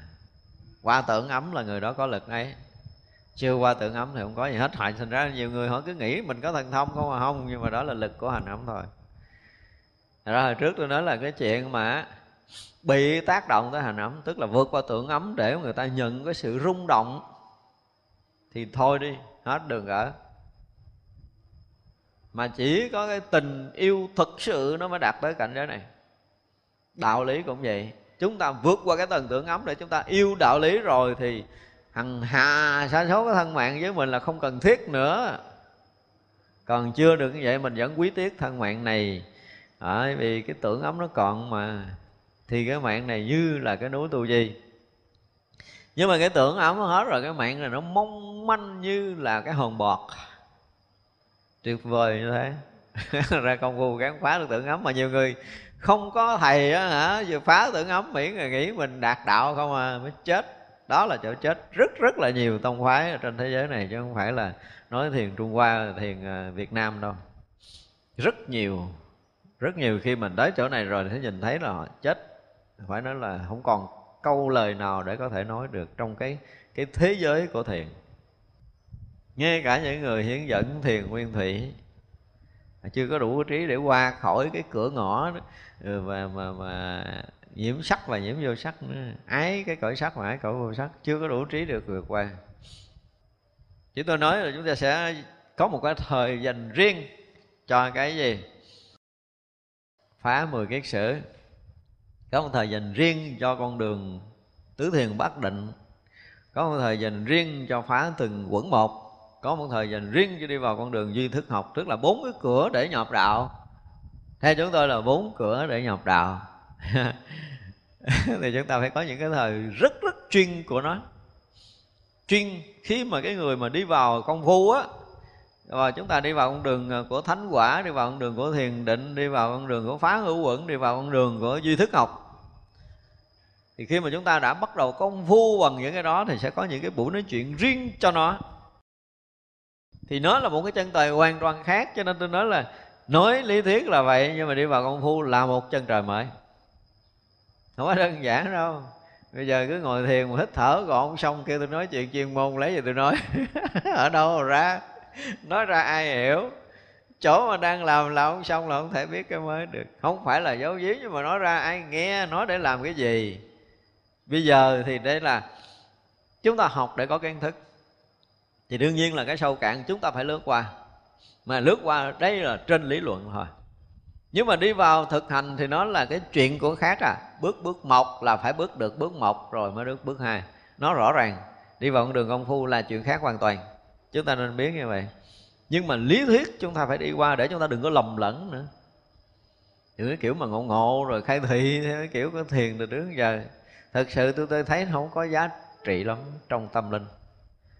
Nó chưa có giá trị lắm. Không phải đơn giản là có thể ép người ta cái ta ngộ, cái này không có đâu. Quý vị biết á, khi mà một vị thầy muốn khai ngộ, hồi trước chúng tôi dùng cái từ là đệ tử phải gom tâm, nhưng mà không phải chuyện gom tâm gì hết. Họ thấy cái ông này nè, cái tưởng nó mỏng đến mức độ gần bể rồi, thấy chưa? Thì đập một cái để cho bể cái tưởng, mà bể cái tưởng thì nhận cái mênh mông rỗng lặng ban đầu, nhưng mà thật sự thấy cuồn ở dưới rồi từ từ tính sao. Nhưng mà khai thị nó nhận được cái đó, cái tưởng rồi ôi trời, nó thấy cái này nguyên một cái nguồn có thể sanh tất cả các pháp rồi thế gian này, cái tự tánh này sanh môn pháp liền, cái tào lao liền, nó không có tới đâu. Nó thì vậy là bước qua cái tưởng ấm cái để thấy được cái rỗng lặng mênh mông, nó là nguyên một cái cảnh giới tâm hiện ra. Khi bước qua cái cửa ngõ tưởng ấm là nguyên một cảnh giới thanh tịnh hiện ra, mà nó không có hình tướng gì nữa. Và cái khoảng đó họ bị mất thân, họ bị mất thọ, họ bị mất tưởng, họ tưởng họ thành Phật. Không có. Chỗ này là chỗ chết, chỗ này là chỗ chôn thân không biết bao nhiêu vị thiền sư. Và tới đây tự tại được đó nha. Phá tưởng ấm là không lấy thân bỏ thân, giờ nào cũng được. Tự tại sanh tử bình thường. Cho nên tôi nói là cái chuyện mà biết trước ngày chết, giờ chết, năm chết là cái chuyện nhỏ, chưa được 2 xu nữa, không có đáng giá vậy trơn, đừng có kể. Trong lịch sử để làm cái gì trơn á. Đừng có nói là chết rồi ngồi thẳng lưng hay là nằm cái tường vậy đó, cái chuyện bình thường lắm. Chuyện rất nhỏ, chuyện rất là nhỏ, còn xa xa ở bên ngoài, chưa có đi sâu vô đâu. Thành ra học, tại vì chúng ta học tới Hoa Nghiêm rồi, chúng ta phải nói tới tất cả những cái chỗ công phu để mình có một cái nhìn. Người học Hoa Nghiêm là một người phải nhìn thấu tận tất cả những cảnh giới tu chứng của tất cả các môn phái. Chúng tôi phải nói một câu như vậy. Phải đủ cái trí để thấy, và chúng ta phải đủ cái đầu để chúng ta học tới những chuyện này. Và như vậy là đời này nếu chúng ta không ngộ, kiến thức này đủ cho chúng ta trang bị hằng hà sa số kiếp về sau, để chúng ta đến quả vị Phật không còn lầm đường. Nếu học xong Bộ Hoa Nghiêm, chúng ta đủ cái đầu để có thể nhận biết điều này là chắc chắn không bao giờ còn lầm trong sanh tử. Và nhất là những cái cửa ngõ này tôi nói là không mấy người thoát. Nếu như chúng ta không học Hoa Nghiêm, không nói tới chỗ này, thì rất khó có người thoát được, trừ trường hợp là gì? Mấy quý vị mà Bồ Tát tái lai xuống đây để độ sanh mới thấy nổi, còn chưa chứng thánh quả là không bao giờ có ai đủ sức để thấy cái này. Như vậy là chưa chứng thánh quả thì phải có một cái thiện tri thức trong giai đoạn chúng ta phá tưởng ấm, là phải giúp chúng ta ở cái đoạn tới. Đoạn này không có thiện tri thức giúp là coi chừng ở đó hàng tỷ tỷ năm, không đơn giản đâu. Cho nên thiện tri thức rất cần ở cái bước này. Nhưng mà ông thò tay một cái một rồi ông rút lui là mình tự làm. Tự làm rồi cũng ra cũng la nói là tôi ngộ không cần thầy. Nhưng mà không đâu, không có ông thầy ở cái đoạn này là kể như mình vĩnh viễn không bao giờ ngộ, chứ đừng nói chuyện chơi. Bị kẹt trong hình ấm ra là không ra nổi đâu, không phải dễ. Hàng tỷ năm trong thiền định, hàng tỷ tỷ kiếp, so với phải mình nữa là hàng tỷ tỷ kiếp sanh tử luôn đó. Ở đó nó là một cảnh giới không không gian, không thời gian nữa, chứ không phải chuyện chơi đâu rồi nha. Nếu mà nói riết rồi cái hành ấm nó gần giống như tự tánh rồi. Nó ghê đến mức độ đó đó. Nó gần giống tại nó nói cái gì nó hay sanh môn pháp, nó cũng thanh tịnh, nó cũng tăng, cũng giảm, nó nhiều đó nhưng mà nó không thêm không bớt nữa, nó nhiều đó. Và rõ ràng là khắp pháp giới chỉ có nhiều đó thôi. Ghê không? Khắp pháp giới này chỉ có nhiều trong cái hành ấm đó thôi hả? Không phải là chúng ta sanh tử vô lượng kiếp chúng ta mới có, mà thực sự cái người mới sanh tử họ không có một cái nguồn vô tận này nữa. Kỳ vậy đó. Thì cái này nó không phải là cái sự huân tập, mà tất cả những cái đã có trong tam giới này thì nó đã có trong tự tánh. Mà có trong tự tánh thì nó sinh xuống cái thức, nó sinh tới cái hành, thì nó là cái gì đó nó còn nguyên nữa đó. Cái thức cái hành nó gần ở cái đỉnh điểm của nguyên sơ, cái khởi nguồn ban đầu. Cho nên học không phải dễ đâu, nhưng mà chúng ta phải có kiến thức này. Chúng tôi cần phải nói tới những chỗ này, tại vì không có bản kinh nào nói được trừ kinh Hoa Nghiêm. Cho nên chúng tôi phải mượn bản kinh Hoa Nghiêm để nói tới cái chỗ mà nó thực sự là chuyên sâu của cái người đi theo con đường Phật đạo. Nếu không chúng ta không có ra khỏi và dễ bị lầm. Khi mà chúng tôi phát hiện được những cái chỗ lầm của một số thiền sư, số không phải là số ít mà gọi là số đông. Số đông không phải số ít. Trong ví dụ như ngàn vị thiền sư Trung Hoa, nếu mà phá được tới cái cửa của hành ấm thì chưa được 5 người, thì sao mà có thể có được tiếng nói này trong lịch sử Phật giáo? Chỉ trừ những người ở Ấn Độ có những cái bản kinh, những cái bài pháp của những vị mà thực sự triệt ngộ Ấn Độ, họ chứng thánh quả từ cái thời Đức Phật, sau thời Đức Phật là các vị biết. Nhưng mà tại vì không có người, như nãy mình nói là không có người đủ chuyên môn, các vị cũng không nói. Có khi đến lặng ra đi và phút chốc truyền thừa phải nói tới những chỗ này. Cho nên tôi đọc mấy bài kệ tôi nói không chấp nhận là rõ ràng nó có lý do của tôi. Những bài kệ chưa có vượt qua khỏi cái tưởng tướng, đừng nói phá tới cái hành ấm, làm sao có thể chấp nhận đó là bài kệ truyền thừa gọi là tâm ấn tâm được. Những bài kệ mà thực sự tâm hướng tâm là một cái bài mà nói một cái là nghe nó rung rinh cả cái trời đất này á, nó không phải chuyện đơn giản đâu. Thì đó mới là cái bài kệ vượt thoát tam giới này. Một câu để thể hiện họ ở ngoài tam giới. Bài kệ truyền thừa phải mang cái chất này, không mang cái chất giải thoát để mà nói thành câu thành lời thì không phải là kệ truyền thừa đâu. Cho nên mình đọc nó cũng có lý do, mình nói tới nó lui, sợ mít lòng nhiều ít nói thôi, chứ thực sự mà phanh khui ra từng cái bài kể nó thôi đi, không có cái bài nào có thể xài được, đâu phải chuyện đơn giản đâu. Trong cái sử ba ma vị tổ, thì ra chúng ta phải thấy là cái chỗ chuyên không, cái nhìn của đạo Phật không có đơn giản trong cái công phu. Mà nếu chúng ta học Phật, cái bước đầu phải nói dùng cái từ vậy đi, cái bước đầu mà khai tuệ của mình không, trở lại bước đầu khai tuệ của mình là mình phải có một chút trí tuệ để thấy tất cả trần gian này đều là tưởng tướng, và bằng cái thấy riêng của mình nha, không phải hiểu bữa nay và mình chấp nhận điều này là đúng là không được. Có một cái ngày nào đó thực sự chúng ta ngồi yên lặng, nằm ngủ mở mắt ra gì đó, tự nhiên mình giật mình thấy ủa cái gì cũng tưởng hết rồi người ta. Được, tới đó đó được gọi là khai tuệ. Được gọi là khai tuệ. Nếu mà chưa được vậy là không có được cái gì đó.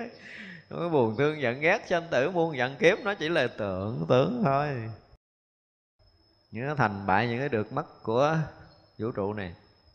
Nhưng mà thấy cả vũ trụ mênh mông kia nữa, chứ không phải bản thân mình, không phải cái chuyện sinh hoạt trong cái cõi này. Tự dưng mình rớt vào cái gì đó thì mình không biết, mình thấy vượt hơn cái đó, tức là tưởng tượng đang được chúng ta thấy rõ. Thì đừng có nói thân tâm trong cõi này mất công lắm, nó không có cái gì để có thể bàn. Hay vào quá khứ trọn thời trước, hay vào vị lai trọn thời sau, hay vào hiện tại, tất cả chỗ thường xuyên quan sát không chỗ có. Chuyên quá, nếu mà giảng qua thì nó rất là uổng. Tức là khi mà có được cái trí tuệ đó rồi á, thì hay vào quá khứ ở cái thời trước. Tới đó thì hồi đầu mình thấy nó là cuồn, nó như là một cái sự gọi là rối rắm ở trong đó rồi đó, hiểu không? Thì rối rắm rồi đó, nhưng mà thực sự thấy kỹ rồi đó thì nó lớp lan thứ tự hay rồi đó, lớp lan thứ tự từ từ mình bắt được cái nhịp lớp lan thứ tự đó mới mò tới gốc được. Thì như vậy là thấy cái lớp lan thứ tự nó tới một cái chiều sâu, là quá khứ tới đâu là thấy rõ tới đó. Và cái quá khứ như vậy rồi á thì nó dẫn tới cái hiện tiền của mình là cái gì? Tất cả chỗ, tất cả nơi, nó rộng khắp pháp giới này, nó hiện tiền cái. Mà cái hiện tiền này là cái gì? Mình đang nói tới cái kiểu mà nhìn hình lắm nha. Hiện tiền này nó kết nối với cái quá khứ. Thì cái quá khứ sau cái hiện tiền nó như vậy, và hiện tiền này sau thì cái hiện tiền sắp tới nó cũng y vậy, là cái tương lai nó sẽ như vậy. Trong một cái thấy thôi, mình nói như vậy mình tưởng là một thời gian ghê gớm lắm, nhưng thực sự là chưa đầy một sát na là từ quá khứ xuyên suốt tới vị lai trong cái thấy nhìn đó. Mà không phải một việc mà hằng hà sa số việc, không phải người mà hằng hà sa số người, đó là trí tuệ của một bậc giác ngộ. Đó là chuyện mà thế gian không bao giờ tưởng nổi. Không bao giờ chúng ta tưởng nổi tới cái chuyện này, không có đủ cái đầu để tưởng nổi cái chuyện này. Nó là một cái gì đó mà nó vượt hết tất cả những cái chuyện mà quá khứ, vị lai. Tại vì nó quá khứ và vị lai nó cũng chỉ là một cái sát na hiện tiền cùng khắp thôi à, không phải sai khác được.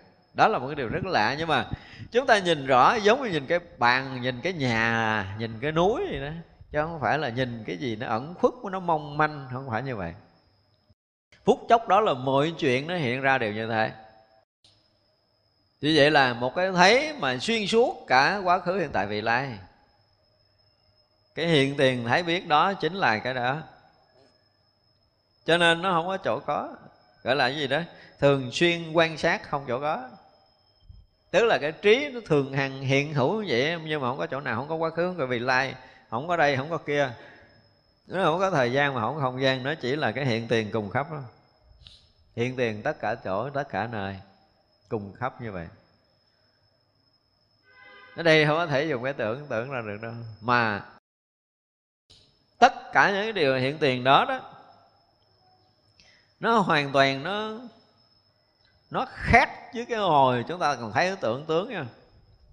Cũng vẫn là cái đó nó hiện, vẫn là nó hoa nó hiện, nhưng mà không mang danh hoa, không mang tướng của cái hoa, nó không mang cái danh tự đó. Và tất cả những cái hiện hữu đó đó gần như là không có cái gì trời không có thành châu báu ngọc ngà.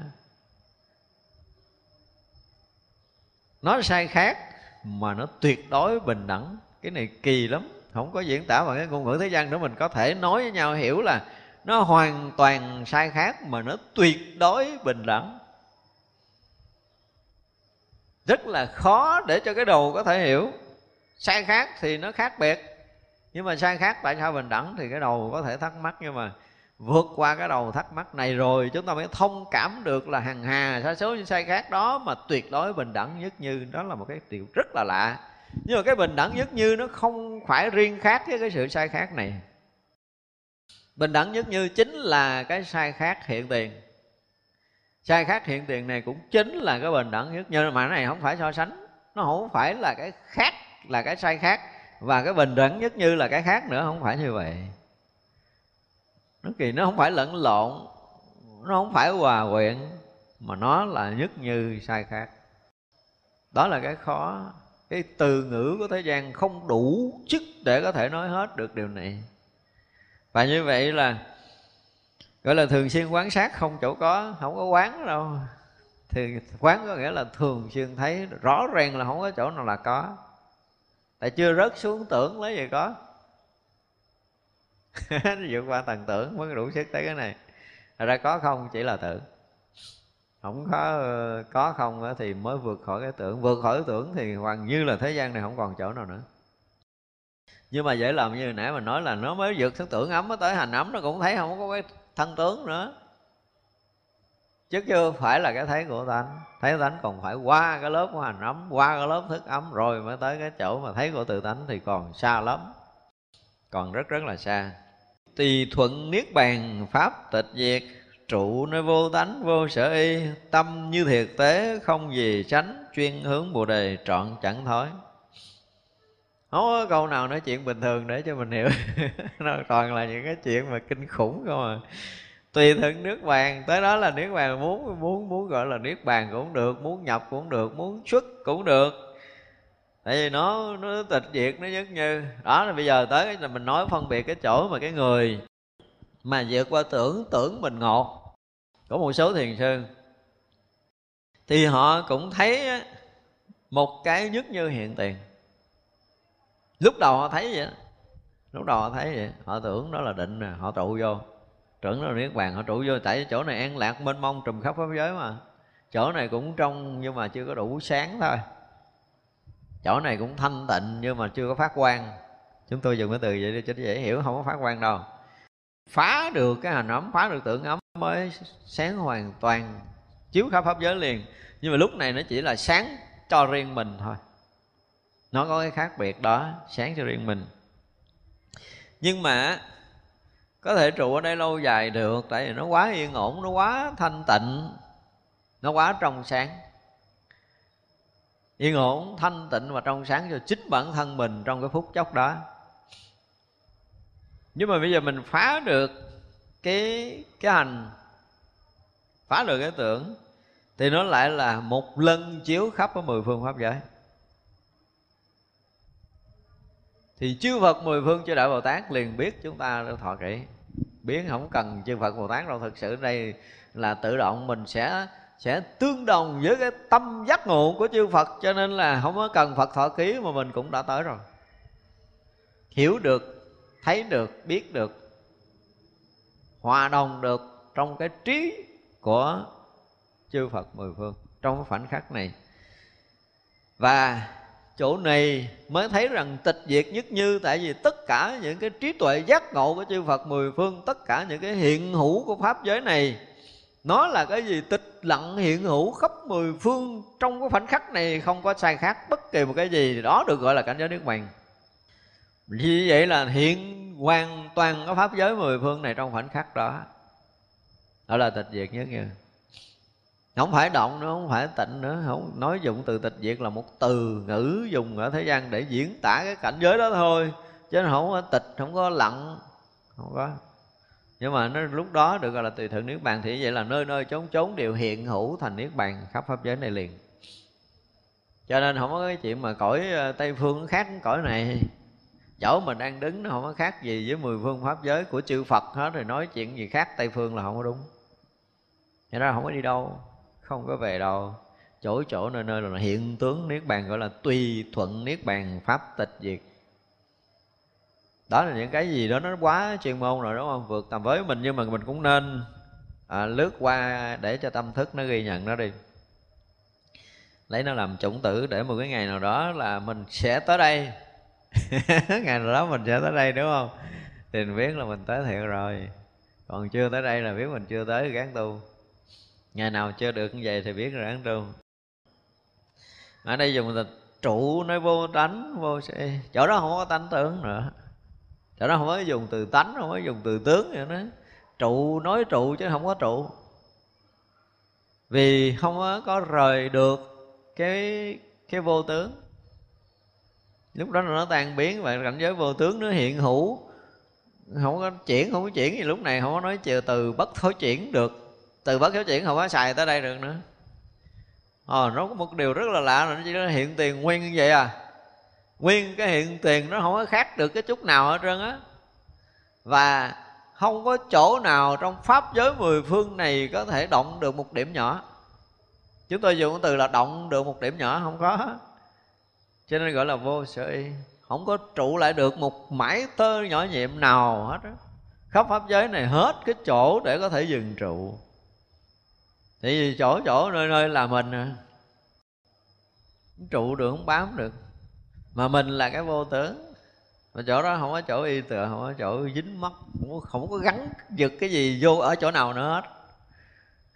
Không có gắn được cái gì vô chỗ nào, tâm mình gắn không được. Không có trí, không có phàm, không có thánh, không có gì trong này hết trơn.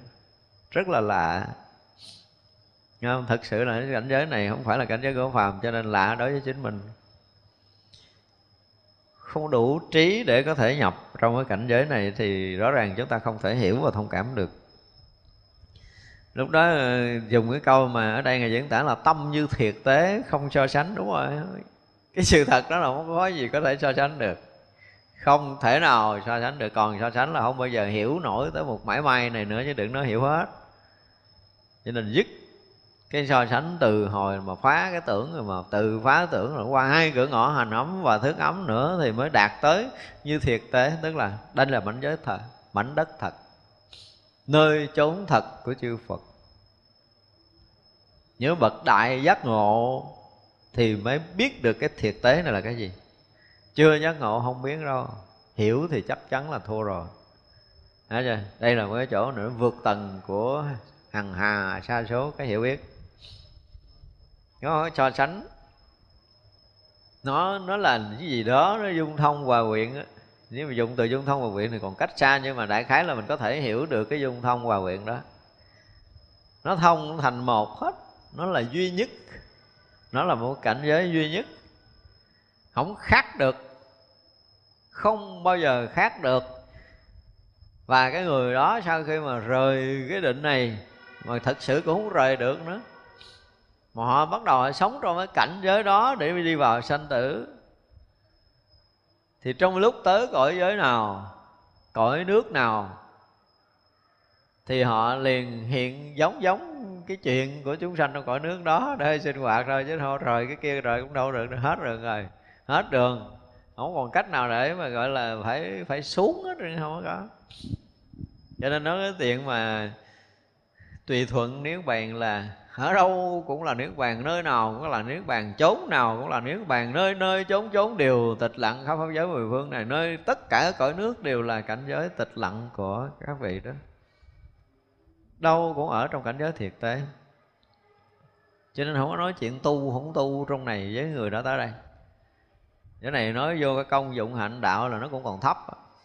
Thì cái gì nó cũng đạo hết, dụng công vô công gì nữa không có. Không có công không công gì ở đây hết trơn. Hiển hiện niết bàn khắp mọi nơi, gọi là tùy thuận niết bàn. Chuyên hướng Bồ đề, thực sự thì ở chỗ này giác ngộ rồi, chứ không phải hướng nữa. Chuyên hiến Bồ đề trọn chẳng thối. Ủa, còn hướng vô hướng ra nữa. Chỗ này là thật sự là Bồ đề, là giác.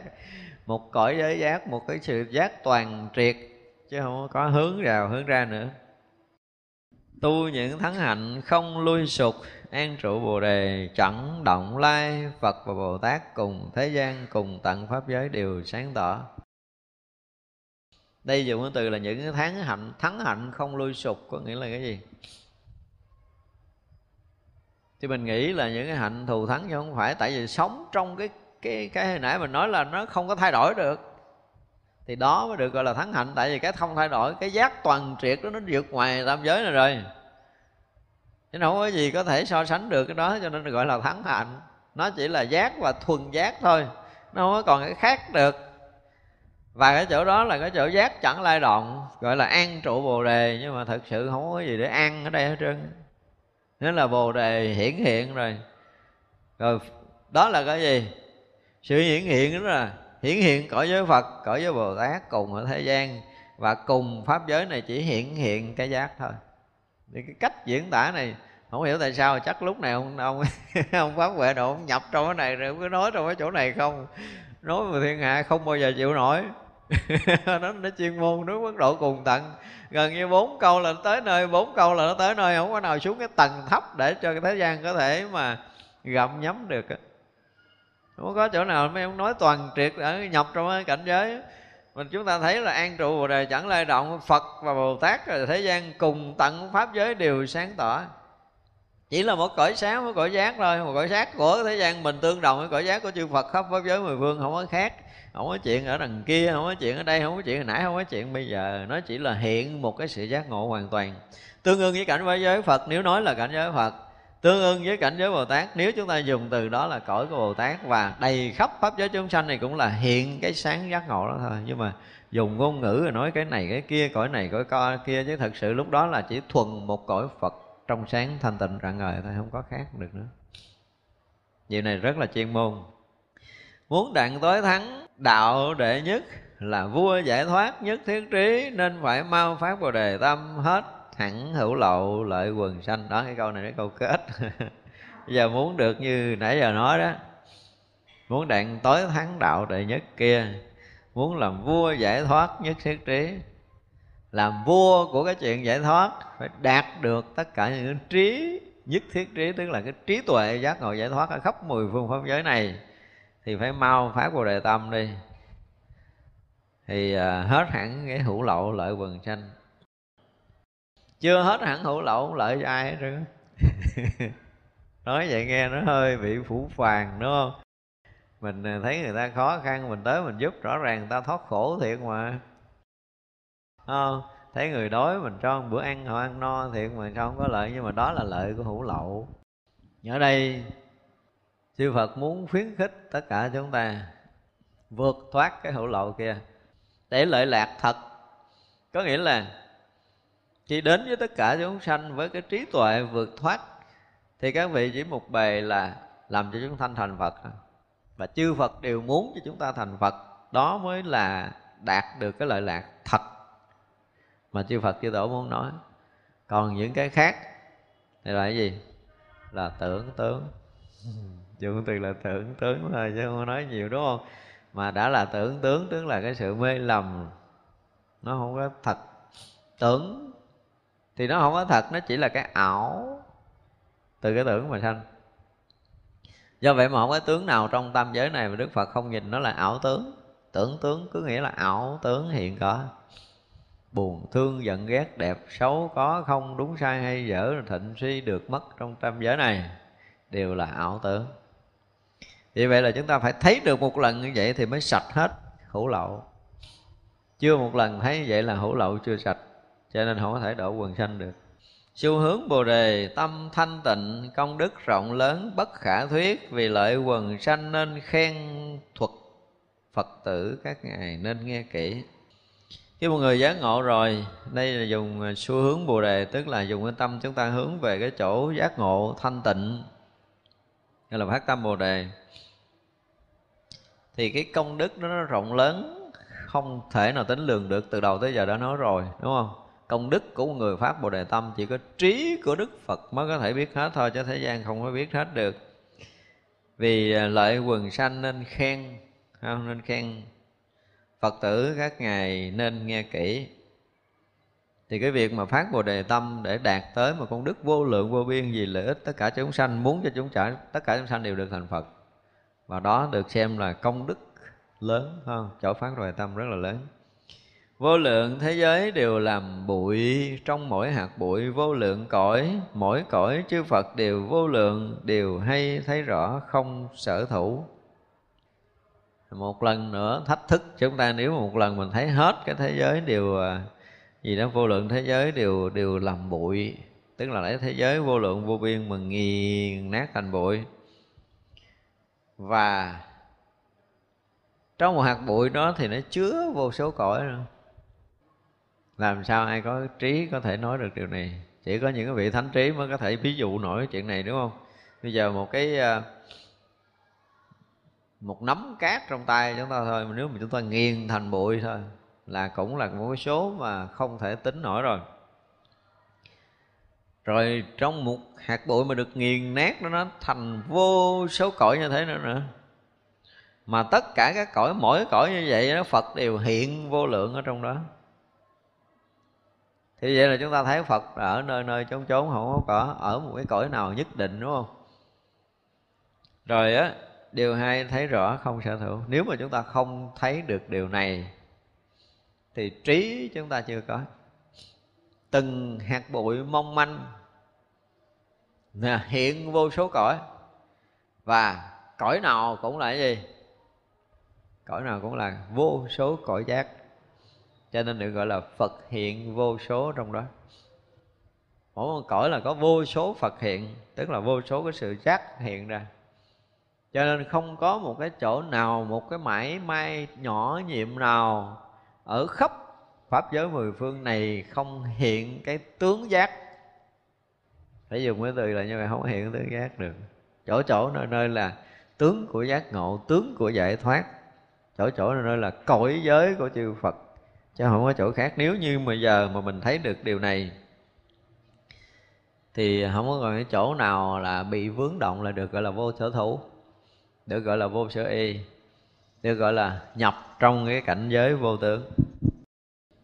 Khéo biết chúng sanh không sanh tưởng, khéo biết ngữ ngôn không ngữ tưởng, nơi các thế giới tâm vô ngại, đều khéo biết rõ không sợ trước.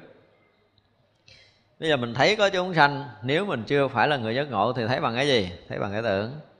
Nhưng bây giờ đã tới đó rồi thì tất cả chúng sanh trong pháp giới mười phương đều được thấy biết một lượt, nhưng mà không có rớt vô tướng tượng. Nó là thấy bằng tánh. Thấy bằng tánh thì tất cả chúng sanh đều hiện đó, thì đều là cái gì? Đều là không tịch. Chứ không phải chúng sanh là chúng sanh nữa. Tại giờ là hiện cái tướng không tịch, trong khi thấy.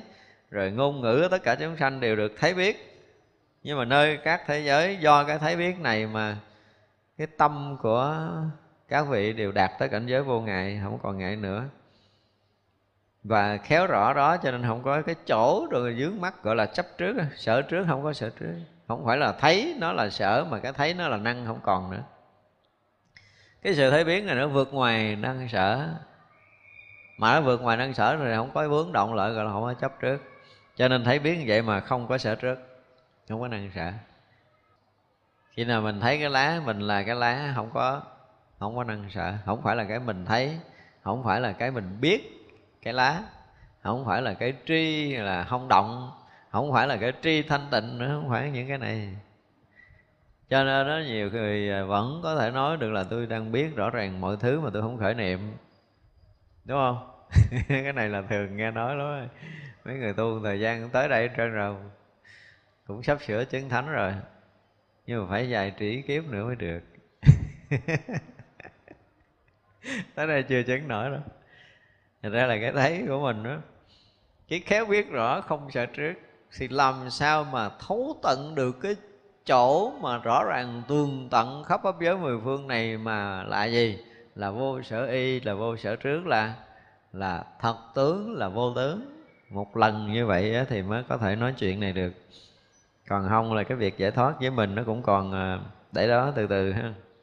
Tâm nó rộng lớn như không, việc trong tam giới đều rõ suốt, tất cả nghi hoặc đều dứt trừ, chánh quán Phật pháp không sở thủ. Như quán làm sao được? Cái này gọi là quán thì chắc chắn là chúng ta quán không được.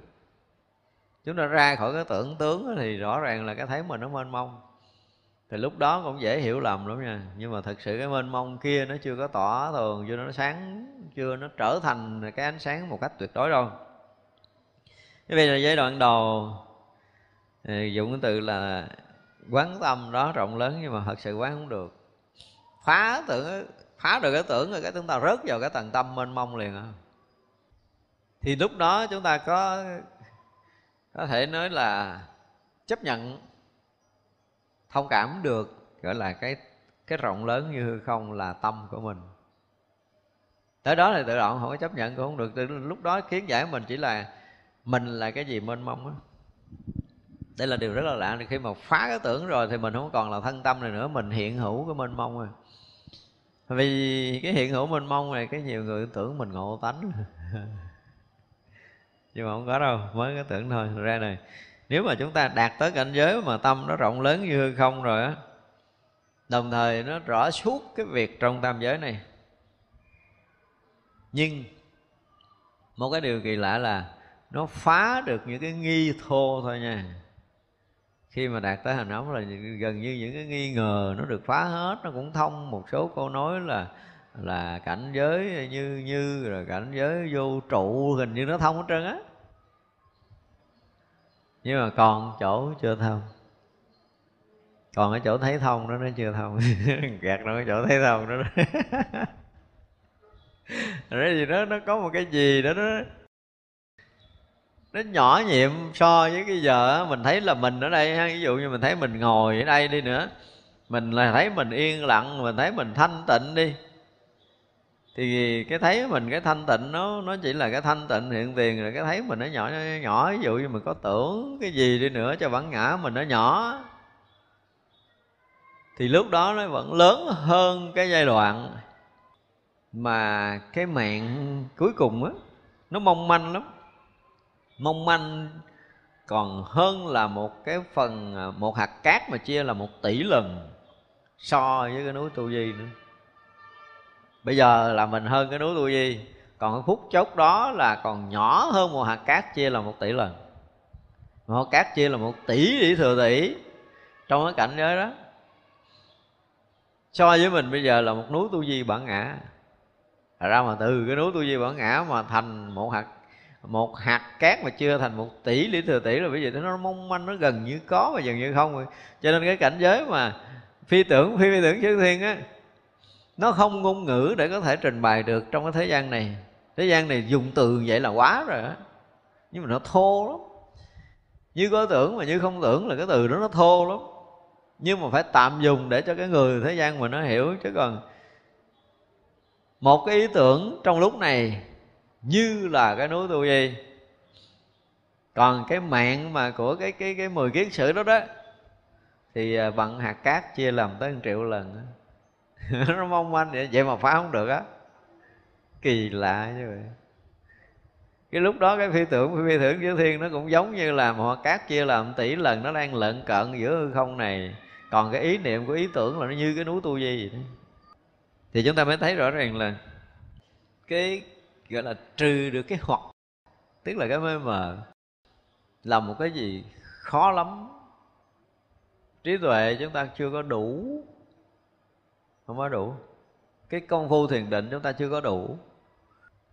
Vì vậy mà một người chứng thánh quả là thiệt là đúng là trời người cúng dường.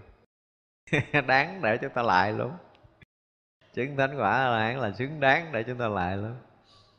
Không có vừa. Tới những cái cảnh giới này thì không có thể là 1-2 ngàn kiếp có thể tới được đâu. Cỡ như mình bây giờ ha, mình tu chắc khoảng tới mấy tỷ kiếp sau thì mình mới tới nổi cảnh giới này. Nhưng mà nói vậy để chi? Để chúng ta biết rằng có con đường của đạo lý, nó là một cái gì nó rộng lớn, sâu xa, chứ không có bình thường như mình tưởng lâu nay. Thật ra có những người mà hiểu được chút ngôn ngữ chữ nghĩa, nghĩ là mình hiểu đạo Phật, thì thật sự là cái lỗi chấp ngã của mình, gọi là lỗi chấp ngã thôi, chứ mình không dám nói gì khác. 10 phương vô lượng các quốc độ, một niệm qua đến lòng vô trước, liễu đạt thế gian những pháp khổ, đều trụ vô sanh chân thiệt tế. Chúng ta thấy là 10 phương vô lượng các quốc độ, tức là tất cả những cõi nước ở 10 phương. Giống như mình được gọi là một quốc độ, là cả một cái thế giới của mình mới được gọi là một quốc độ. Ở một cái quả địa cầu mình hiện tại có hàng hà số chúng sinh sinh sống, nhưng mà loài người của mình thì có khoảng 8-9 tỷ người đó, thì tạm được gọi là một quốc độ.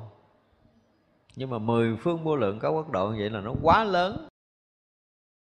Giống như hôm rồi mình thấy khoa học bây giờ cũng đã tới cái tầm là họ vượt qua cái thái dương hệ của mình. Họ thấy được cái dải ngân hà mà họ cũng hiểu trong cái dải ngân hà này á, là đã có hàng triệu cái hành tinh rồi. Qua tới cái dải thiên hà thì gần như họ không còn có thể đếm được nữa. Vậy là các nhà khoa học cũng thả cái viễn vọng kính đi vào không gian, họ đã soi thấy được. Mà họ thấy á, họ soi thấy mà họ đo, họ tính làm sao nó không biết. Trong cái dải ngân hà của mình thôi, thì cái chiều ngang này là chưa nói tới chiều dọc, họ đo không được, họ đo chiều ngang này. Từ cái hành tinh của mình á, mà tới một cái hành tinh nào trong dải ngân hà là tương đương với 1000 năm ánh sáng. Chúng ta có thể tính nổi không? 1000 năm ánh sáng đó. Cách cái hành tinh chúng ta khoảng 1000 năm ánh sáng. Trong cái thái dương hệ chúng ta thì nó có mấy năm ánh sáng thôi, từ mặt trời tới mặt trăng rồi nữa của mình thì nó gần. Nhưng mà từ cái chỗ mình, bởi vì mình ban đêm mình nhìn thấy những cái vì sao sáng đó. Có những cái vì sao mà chúng ta thấy tích tận ở trời xa đó, nó là hàng ngàn năm ánh sáng. Nhưng mình vẫn thấy được tới đó, là rõ ràng là cái tầm nhìn mình cũng mênh mông ghê gốm. Đó không phải chuyện đơn giản, đúng không? Còn điều mình thấy vậy là xa lắm đó. Có những cái vì sao mà trong cái dải ngân hà, rồi đi giải tới cái dải thiên hà, rồi thôi nữa, nó xa tới hàng tỷ, đi thừa tỷ năm ánh sáng. Nhưng mà đôi lúc chúng ta cũng thấy được bằng mắt của mình, ban đêm thấy sáng ở đâu xa đó. Bữa nào mình thấy cái mình đo thử tới đó bao nhiêu nhầm. Nhưng ở đây là các vị nói gì? Một niệm qua đến, trong một niệm thôi. Rõ ràng trong một niệm mình có thể tới khắp nơi được. Nhưng mà thật sự không có, nếu cái trí tuệ thực của các bậc giác ngộ á, thì một sát na niệm thôi là họ đã thông thấu hết pháp giới mười phương này, không có cái chỗ nào không tới. Mà không phải thấy cái bình thường giống như ban đêm mình thấy trăng sao rồi thôi, không có chuyện này. Mà các vị đều liễu đạt tất cả thế gian, bao nhiêu cái khổ sinh hoạt trong tất cả các cõi đó. Đây là vốn đúng là trí tuệ giác ngộ của chư Phật mới biết được. Ví dụ như ai từ đây mình nhìn thấy trên mặt trăng đi, thì mình chưa biết chúng sanh nào sinh sống ở trển nữa. Nhưng mà có chúng sanh sinh sống không? Không có hành tinh nào không có. Chúng ta nên biết điều này. Thật ra là thấy và liễu đạt được tất cả những cái sinh hoạt, những cái khổ vui của chúng sanh trong tất cả các cõi, thì đó mới là trí tuệ của Phật. Điều trụ vô sanh chân thiệt tế. Không có trụ đây lấy gì thấy. Không ở cõi giới này không thể thấy được. Thấy theo cái kiểu tưởng là chúng ta tưởng không ra được cái gì.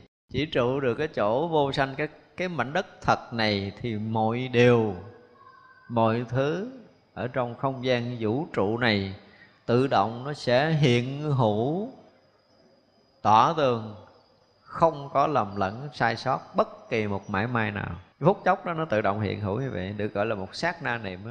Vô lượng nan tư chở chư Phật đều đến hội đó để lễ Phật, thường làm thượng thủ hỏi Như Lai Bồ Tát thực hành những nguyện hạnh. Bây giờ nếu mà chúng ta có cái duyên, đúng không, gọi là vô lượng nan tư chỗ chư Phật, tức là cõi đó vô lượng nan tư nghì, không có nghĩ tưởng được vô lượng vô biên vô số gì đó, là không có bằng cái tưởng chúng ta có thể hiểu biết được cái chỗ này. Tức là cái chỗ chư Phật nó nhiều đến cái độ mà cái đầu chúng ta tưởng không ra. Trí người phàm bao giờ biết được những cái cõi giới của chư Phật. Đây gọi là vô lượng nan tư chỗ chư Phật nhiều hằng hà sa số. Nhưng mà mình á, khi mà phát tâm Bồ Đề rồi á, thì sao? Tự động mình sẽ được đến đó để lễ Phật. Với mình bây giờ mà gặp Đức Phật một lần thôi, một Đức Phật thôi đã là quá phước với mình rồi, đúng không? Quá phước. Mà bây giờ là vô lượng nan tư, tất cả các cõi Phật là một số lượng vô biên vô số. Vậy mà mình được cái gì? Xuất hiện trong hội đó để lễ Phật mới là sướng chứ. Cái này là không có thể là hạnh phúc nữa, mà gọi là đại phúc lạc. đại phúc lạc luôn, chứ không phải hạnh phúc bình thường. Và còn ngon nữa là cái gì? Thường làm thượng thủ hỏi Như Lai nữa. Trong pháp hội nó thành một người đặc biệt, có thể hỏi Như Lai, mình đại diện chúng sanh để hỏi những cái câu để cho Đức Phật giải thích, dạy dỗ chúng sanh ở khắp pháp giới mười phương nghe. Bồ Tát thực hành những nguyện hạnh. Nếu mà phát tâm được thì sẽ thực hành được những cái nguyện hạnh đó, và nên phát nguyện như thế, hiểu chưa? Để mà một ngày nào đó mình thực sự khi mà hiện hữu trong pháp giới mười phương, là hiện hữu trong tất cả cõi giới chư Phật, mình được đích thân gần gũi lễ lại, cúng dường tất cả chư Phật ở mười phương một lần trong đời mình. Thật sự lúc đó không là một đời nữa, một đời không phải là một kiếp này, một đời là một cõi giới mà chúng ta đang hiện hữu trong pháp giới này. Thì một cõi giới đó là tùy theo cái gì, cái cảnh giới mà chúng ta đạt được, thì nó tạo thành một cõi giới của tâm mình, lớn hoặc là nhỏ, dài hoặc là ngắn khác nhau. Tâm thường nhớ đến Phật mười phương, mà không sở y, không sở thủ. Hằng khuyên chúng sanh trầm thiện căn, trang nghiêm quốc độ khiến thanh tịnh. Cái người ở đây rồi thì lúc nào cũng gì? Cũng giác ngộ hết rồi. Trí lúc nào cũng tỏa sáng giác ngộ rồi. Cho nên gọi là cái tâm thường nhớ nghĩ Phật mười phương. Ở chỗ giác ngộ rồi thì không có chỗ dính mắc. Cho nên là không sở y, không có sở thủ. Cảnh giới giác ngộ này thì không có sở y rồi. Không có chỗ nào mình có thể y tựa được, không có chỗ nào có thể bám chấp được. Được như vậy thì mới khuyên chúng sanh trồng thiện căn. Bây giờ là chúng ta đang bắt đầu trồng thiện căn, không? Đang học đạo, đang tu tập gọi là trồng thiện căn. Thì sao? Gọi là trang nghiêm quốc độ khiến cho thanh tịnh. Chúng ta thực sự trang nghiêm quốc độ của mình. Tất cả chúng sanh trong ba cõi dùng vô ngại nhãn đều quan sát. Bao nhiêu tập tánh, những căn giải vô lượng vô biên đều thấy rõ. Lúc này thì không có chúng sanh nào mà không rõ được trong cái thấy biết thanh tịnh này. Mà tới đây mới được. Chứ còn chưa tới đây mà chúng ta có quán cỡ nào, chúng ta quán cũng không có ra. Thật ra là cái trí tuệ giác ngộ cùng tận này thì bao nhiêu chúng sanh ở bao nhiêu cõi nước, cái trí của mình đều thấy biết rõ, gọi là vô ngại, dùng vô ngại nhãn. Nói từ nhãn cho chúng ta dễ hiểu. Chứ lúc này không phải là nhãn tức là con mắt của mình đâu. Tức là cái thấy. Tạm dụng từ là cái thấy, cái biết. Đây cũng gọi là cái trí. Dùng cái từ cái tri, cái gì đó, nó là ngôn ngữ của thế gian của mình thôi. Nhưng mà lạ lắm, nó hiện kỳ lắm. Rõ ràng là không phải ở phía trước mắt mới thấy, mà nó thấy khắp. Cho nên không có chuyện trước sau nữa. Không có chuyện trước sau, lúc này nó chỉ là cái hiện hữu vậy thôi. Những cái tập tánh, những cái căn giải của chúng sanh, tức là tập nghiệp của chúng sanh, cái tánh tình của chúng sanh, những cái căn cơ của chúng sanh, những cái kiến giải của chúng sanh, tất cả đều được thấy biết một lượt, không có sót cái nào. Vô lượng vô biên đều thấy rõ, không có sai sót, không có cái gì ở ngoài cái thấy biết này được hết. Chúng sanh sở thích đều rõ biết. Như vậy tùy nghi vì thiết pháp, nơi những nhiễm tịnh đều thông đạt, khiến kia tu đập vào nơi đạo. Đây là nó bắt đầu làm lợi ích chúng sanh rồi đó. Chúng sanh mà sở thích đều rõ biết hết. Không có tâm nào chúng sanh muốn cái gì mà không biết. Và như vậy thì tùy nghi thuyết pháp, tùy cái sở thích chúng sanh mà thuyết pháp cho chúng sanh nghe. Rồi nơi nhiễm tịnh đều không đạt, đều thông đạt hết cái nhiễm và cái tịnh. Thực sự tới cái trí tuệ này rồi không còn nhiễm, không còn tịnh nữa, nhưng mà rõ ràng là thấu suốt và thông đạt, chứ không thể không thấu suốt. Mặc dù họ ở trong cái cảnh giới không có nhiễm, không có tịnh. Nhiễm tịnh không có nói ở đây được, nhưng mà trí tuệ đó là cái gì cũng có thể thấu suốt và thông đạt cả. Do thấu suốt và thông đạt như vậy cho nên khiến tất cả chúng sanh đều được vào đạo. Vô lượng vô số những tam muội Bồ Tát một niệm đều vào đặng, trong đó tưởng trí và sở duyên đều khéo rõ biết, đặng tự tại. Không biết làm sao mà dùng từ đặng mà không dùng từ được. Từ đặng là cái gì ta? Một cái từ gần giống với cái dân miền Nam đó. Vô lượng vô số tất cả những tam muội Bồ Tát một niệm vào được hết. Đây là một cái sự thật. Khi mà đạt tới cảnh giới vô ngã, vô y rồi đó, thì nó thông thấu hết tất cả những cái định của tất cả chư vị Thánh Hiền liền một lượt. Tất cả chư vị Bồ Tát đều như vậy. Chứng được nhất thiết trí, vô biên trí rồi đó, là không có trí tuệ của chư Bồ Tát nào ở trong tam giới này mà cái người này không biết đó.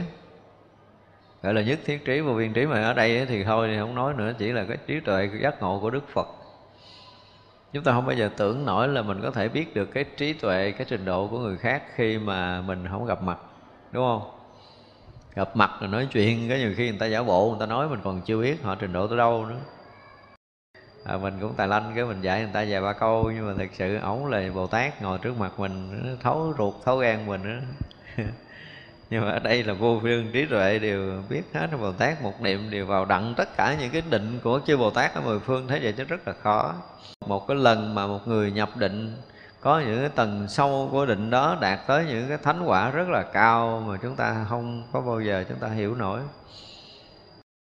Thì khi mà tất cả những cái tưởng trí nè ha, những cái sở duyên, đó là tất cả những cái tưởng của thế gian nè ha, cái trí tuệ thế gian, những cái sở duyên sở hành của các vị á, đều khéo rõ biết, tự tại, không có cái gì không biết đó. Cho nên tất cả những cái tưởng, những cái trí, những cái sở hành, những cái sở chứng, những sở đắc gì trong tam giới này thì cái người mà phát Bồ Đề Tâm đều biết rõ hết. Bồ Tát được trí rộng lớn này mau đến Bồ Đề không sợ ngại, vì muốn lợi ích các quần sanh mọi nơi tuyên dương tại nhân Pháp. Bây giờ ở đây Ngài kết thúc một cái đoạn, tức là người Bồ Tát mà thấy được, tức là thấy được thứ nhất là thâm nhập vô lượng cái định của chư Đại Bồ Tát mười phương, và thấy hết tất cả căn cơ, những cái sở duyên, sở hành, cái tưởng, cái trí của thế gian, rồi khéo rõ biết nhưng mà không có cái gì bị vướng mắc, bị vướng động, không có gì che chắn, chỗ nơi nào, trí tuệ nào, cảnh giới nào các vị đều dung thông được hết, gọi là vô ngại. Thì như vậy là cái người mà được như vậy rồi thì sao? Này là chứng quả Phật luôn, chứ đừng nói là Bồ Đề không sợ ngại nữa. Cho nên Bồ Đề tức là cái chỗ giác ngộ không còn cái gì có thể ngại. Nhập trong cái cõi giới, cảnh giới Phật là chuyện rất là thường của các vị này, gọi là tùy thuận Bồ Đề, tùy thuận cõi giới Phật, tùy thuận Niết Bàn. Vì người đó muốn lợi ích cho chúng sanh thôi, cho nên nó nơi duyên, nơi mọi nơi đều tuyên dương chánh pháp, chứ không có dừng nghỉ chỗ nào. Ở đây là một cái đoạn nữa mà chúng ta thấy là ở trong đạo Phật gọi là nó quá chuyên môn, đúng không? Để khi mà chúng ta học Phật đủ cái duyên, phải dùng cái từ là chúng ta đủ duyên học được cái bản kinh này, thì nó được chúng ta có một cái nhìn. Để nó bây giờ chắc chắn là trong Pháp hội chúng ta không ai có thể hiểu hết, không ai có thể thông cảm hết, nhưng mà những gì qua mắt qua tai nó không mất. Đây là cái điều tuyệt vời. Thấy như mình chưa có nhập trong tánh, nhưng mà tánh mình đã dung thông hết mọi thứ rồi. Cho nên những cái điều mà rớt ở đây chúng ta có nhận bằng cái hiểu biết, bằng tri kiến của mình như thế nào đó, nhưng mà những cái ngôn âm này nó vẫn còn nguyên trong cái tâm của mình. Đây là một cái điều mà chúng ta nên mừng. Mặc dù giờ mình không hiểu, mình cũng chẳng nhớ hết nữa, vậy đó mà nó giữ nguyên á, nó còn nguyên. Qua mắt, qua tai, nói chung là qua lục căn chúng ta là không còn sót biết nào. Mình thâu tốt hơn tất cả máy quay phim và máy thâu âm. Mình thâu phải nói là chính xác, là kỹ lưỡng hơn. Nhưng mà là nó tự động phát, không biết phát lúc nào thôi.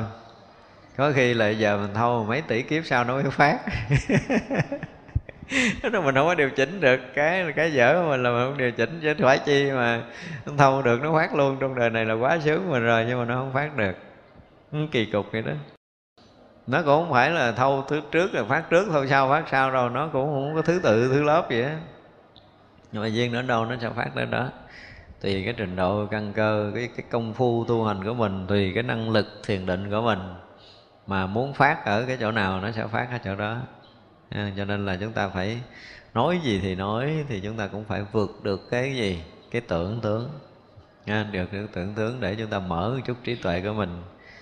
Rồi chúng ta phải vượt qua được cái gì, cái nguồn sinh khởi vô tận của hành ấm, vượt qua tưởng ấm để chúng ta tới cảnh giới vô lượng vô biên của chư Phật thực sự, để chúng ta thực sự tự tại trong tất cả các trí mà chư Phật đã chứng đắc, các trí mà chư Đại Bồ Tát, chư vị Thánh Hiền chứng đắc, tất cả những thiền định chư Đại Bồ Tát trải qua như thế nào là chúng ta đều có thể ra vào tự tại như vậy. Và đối với tất cả từ cái cõi giới chư Phật cho tới chúng sanh muôn loài thì nó đều hiện một cõi giới sáng suốt thường hằng, thì lúc đó mới là cái người thực sự giác ngộ. Đó, thì chúng ta chưa được như vậy thì nên biết là cái con đường đạo Phật nó sẽ tới đó, để chúng ta có một cái định hướng kể từ bây giờ, để chúng ta từ từ đi, thì thư thả đi, cũng không có vội vã gì đâu. Vài tỷ kiếp sau thế nào cũng tới mà, lo gì. Rồi chúng ta nghĩ ha.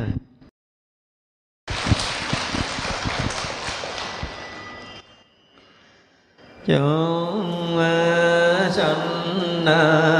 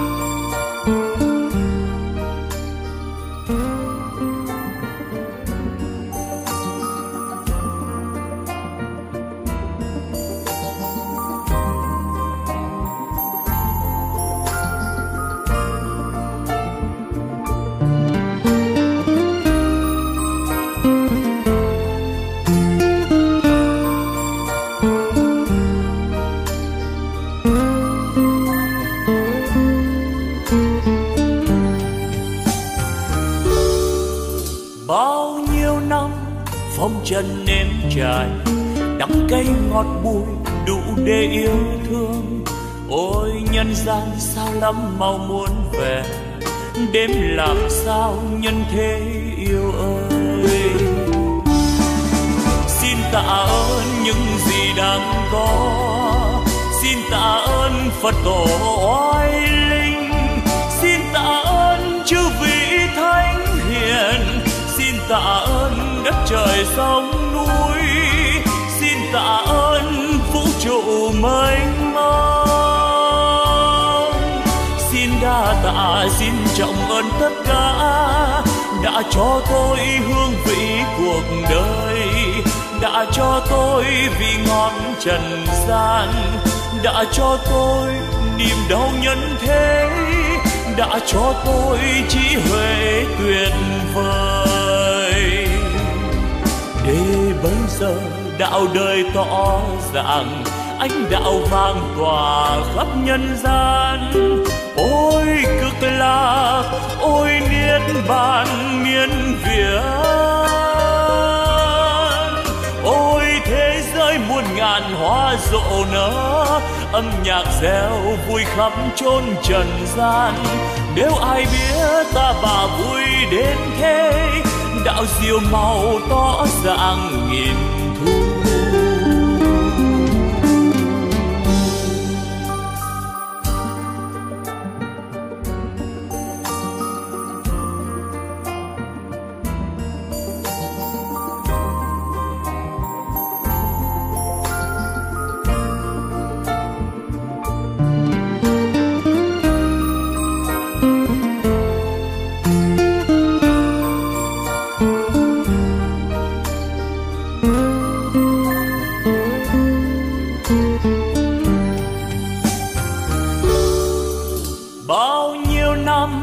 Trần nếm trải, đắng cay ngọt bùi đủ để yêu thương.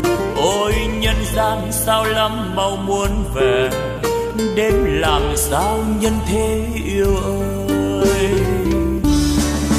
Xin tạ ơn những gì đang có, xin tạ ơn Phật tổ oai linh, xin tạ ơn chư vị thánh hiền, xin tạ ơn đất trời sông núi, xin tạ ơn vũ trụ mênh mông. Xin đa tạ, xin trọng ơn tất cả đã cho tôi hương vị cuộc đời, đã cho tôi vị ngọt trần gian, đã cho tôi niềm đau nhân thế, đã cho tôi trí huệ tuyệt vời. Để bây giờ đạo đời tỏ ràng, ánh đạo vang tỏa khắp nhân gian. Ôi cực lạc, ôi niết bàn miên viễn, ôi thế giới muôn ngàn hoa rộ nở, âm nhạc reo vui khắp chốn trần gian. Nếu ai biết ta bà vui đến thế, đạo diệu màu tỏ dạng nghìn thu. Nếu ai biết ta bà vui đến thế, đạo diệu màu tỏ dạng nghìn.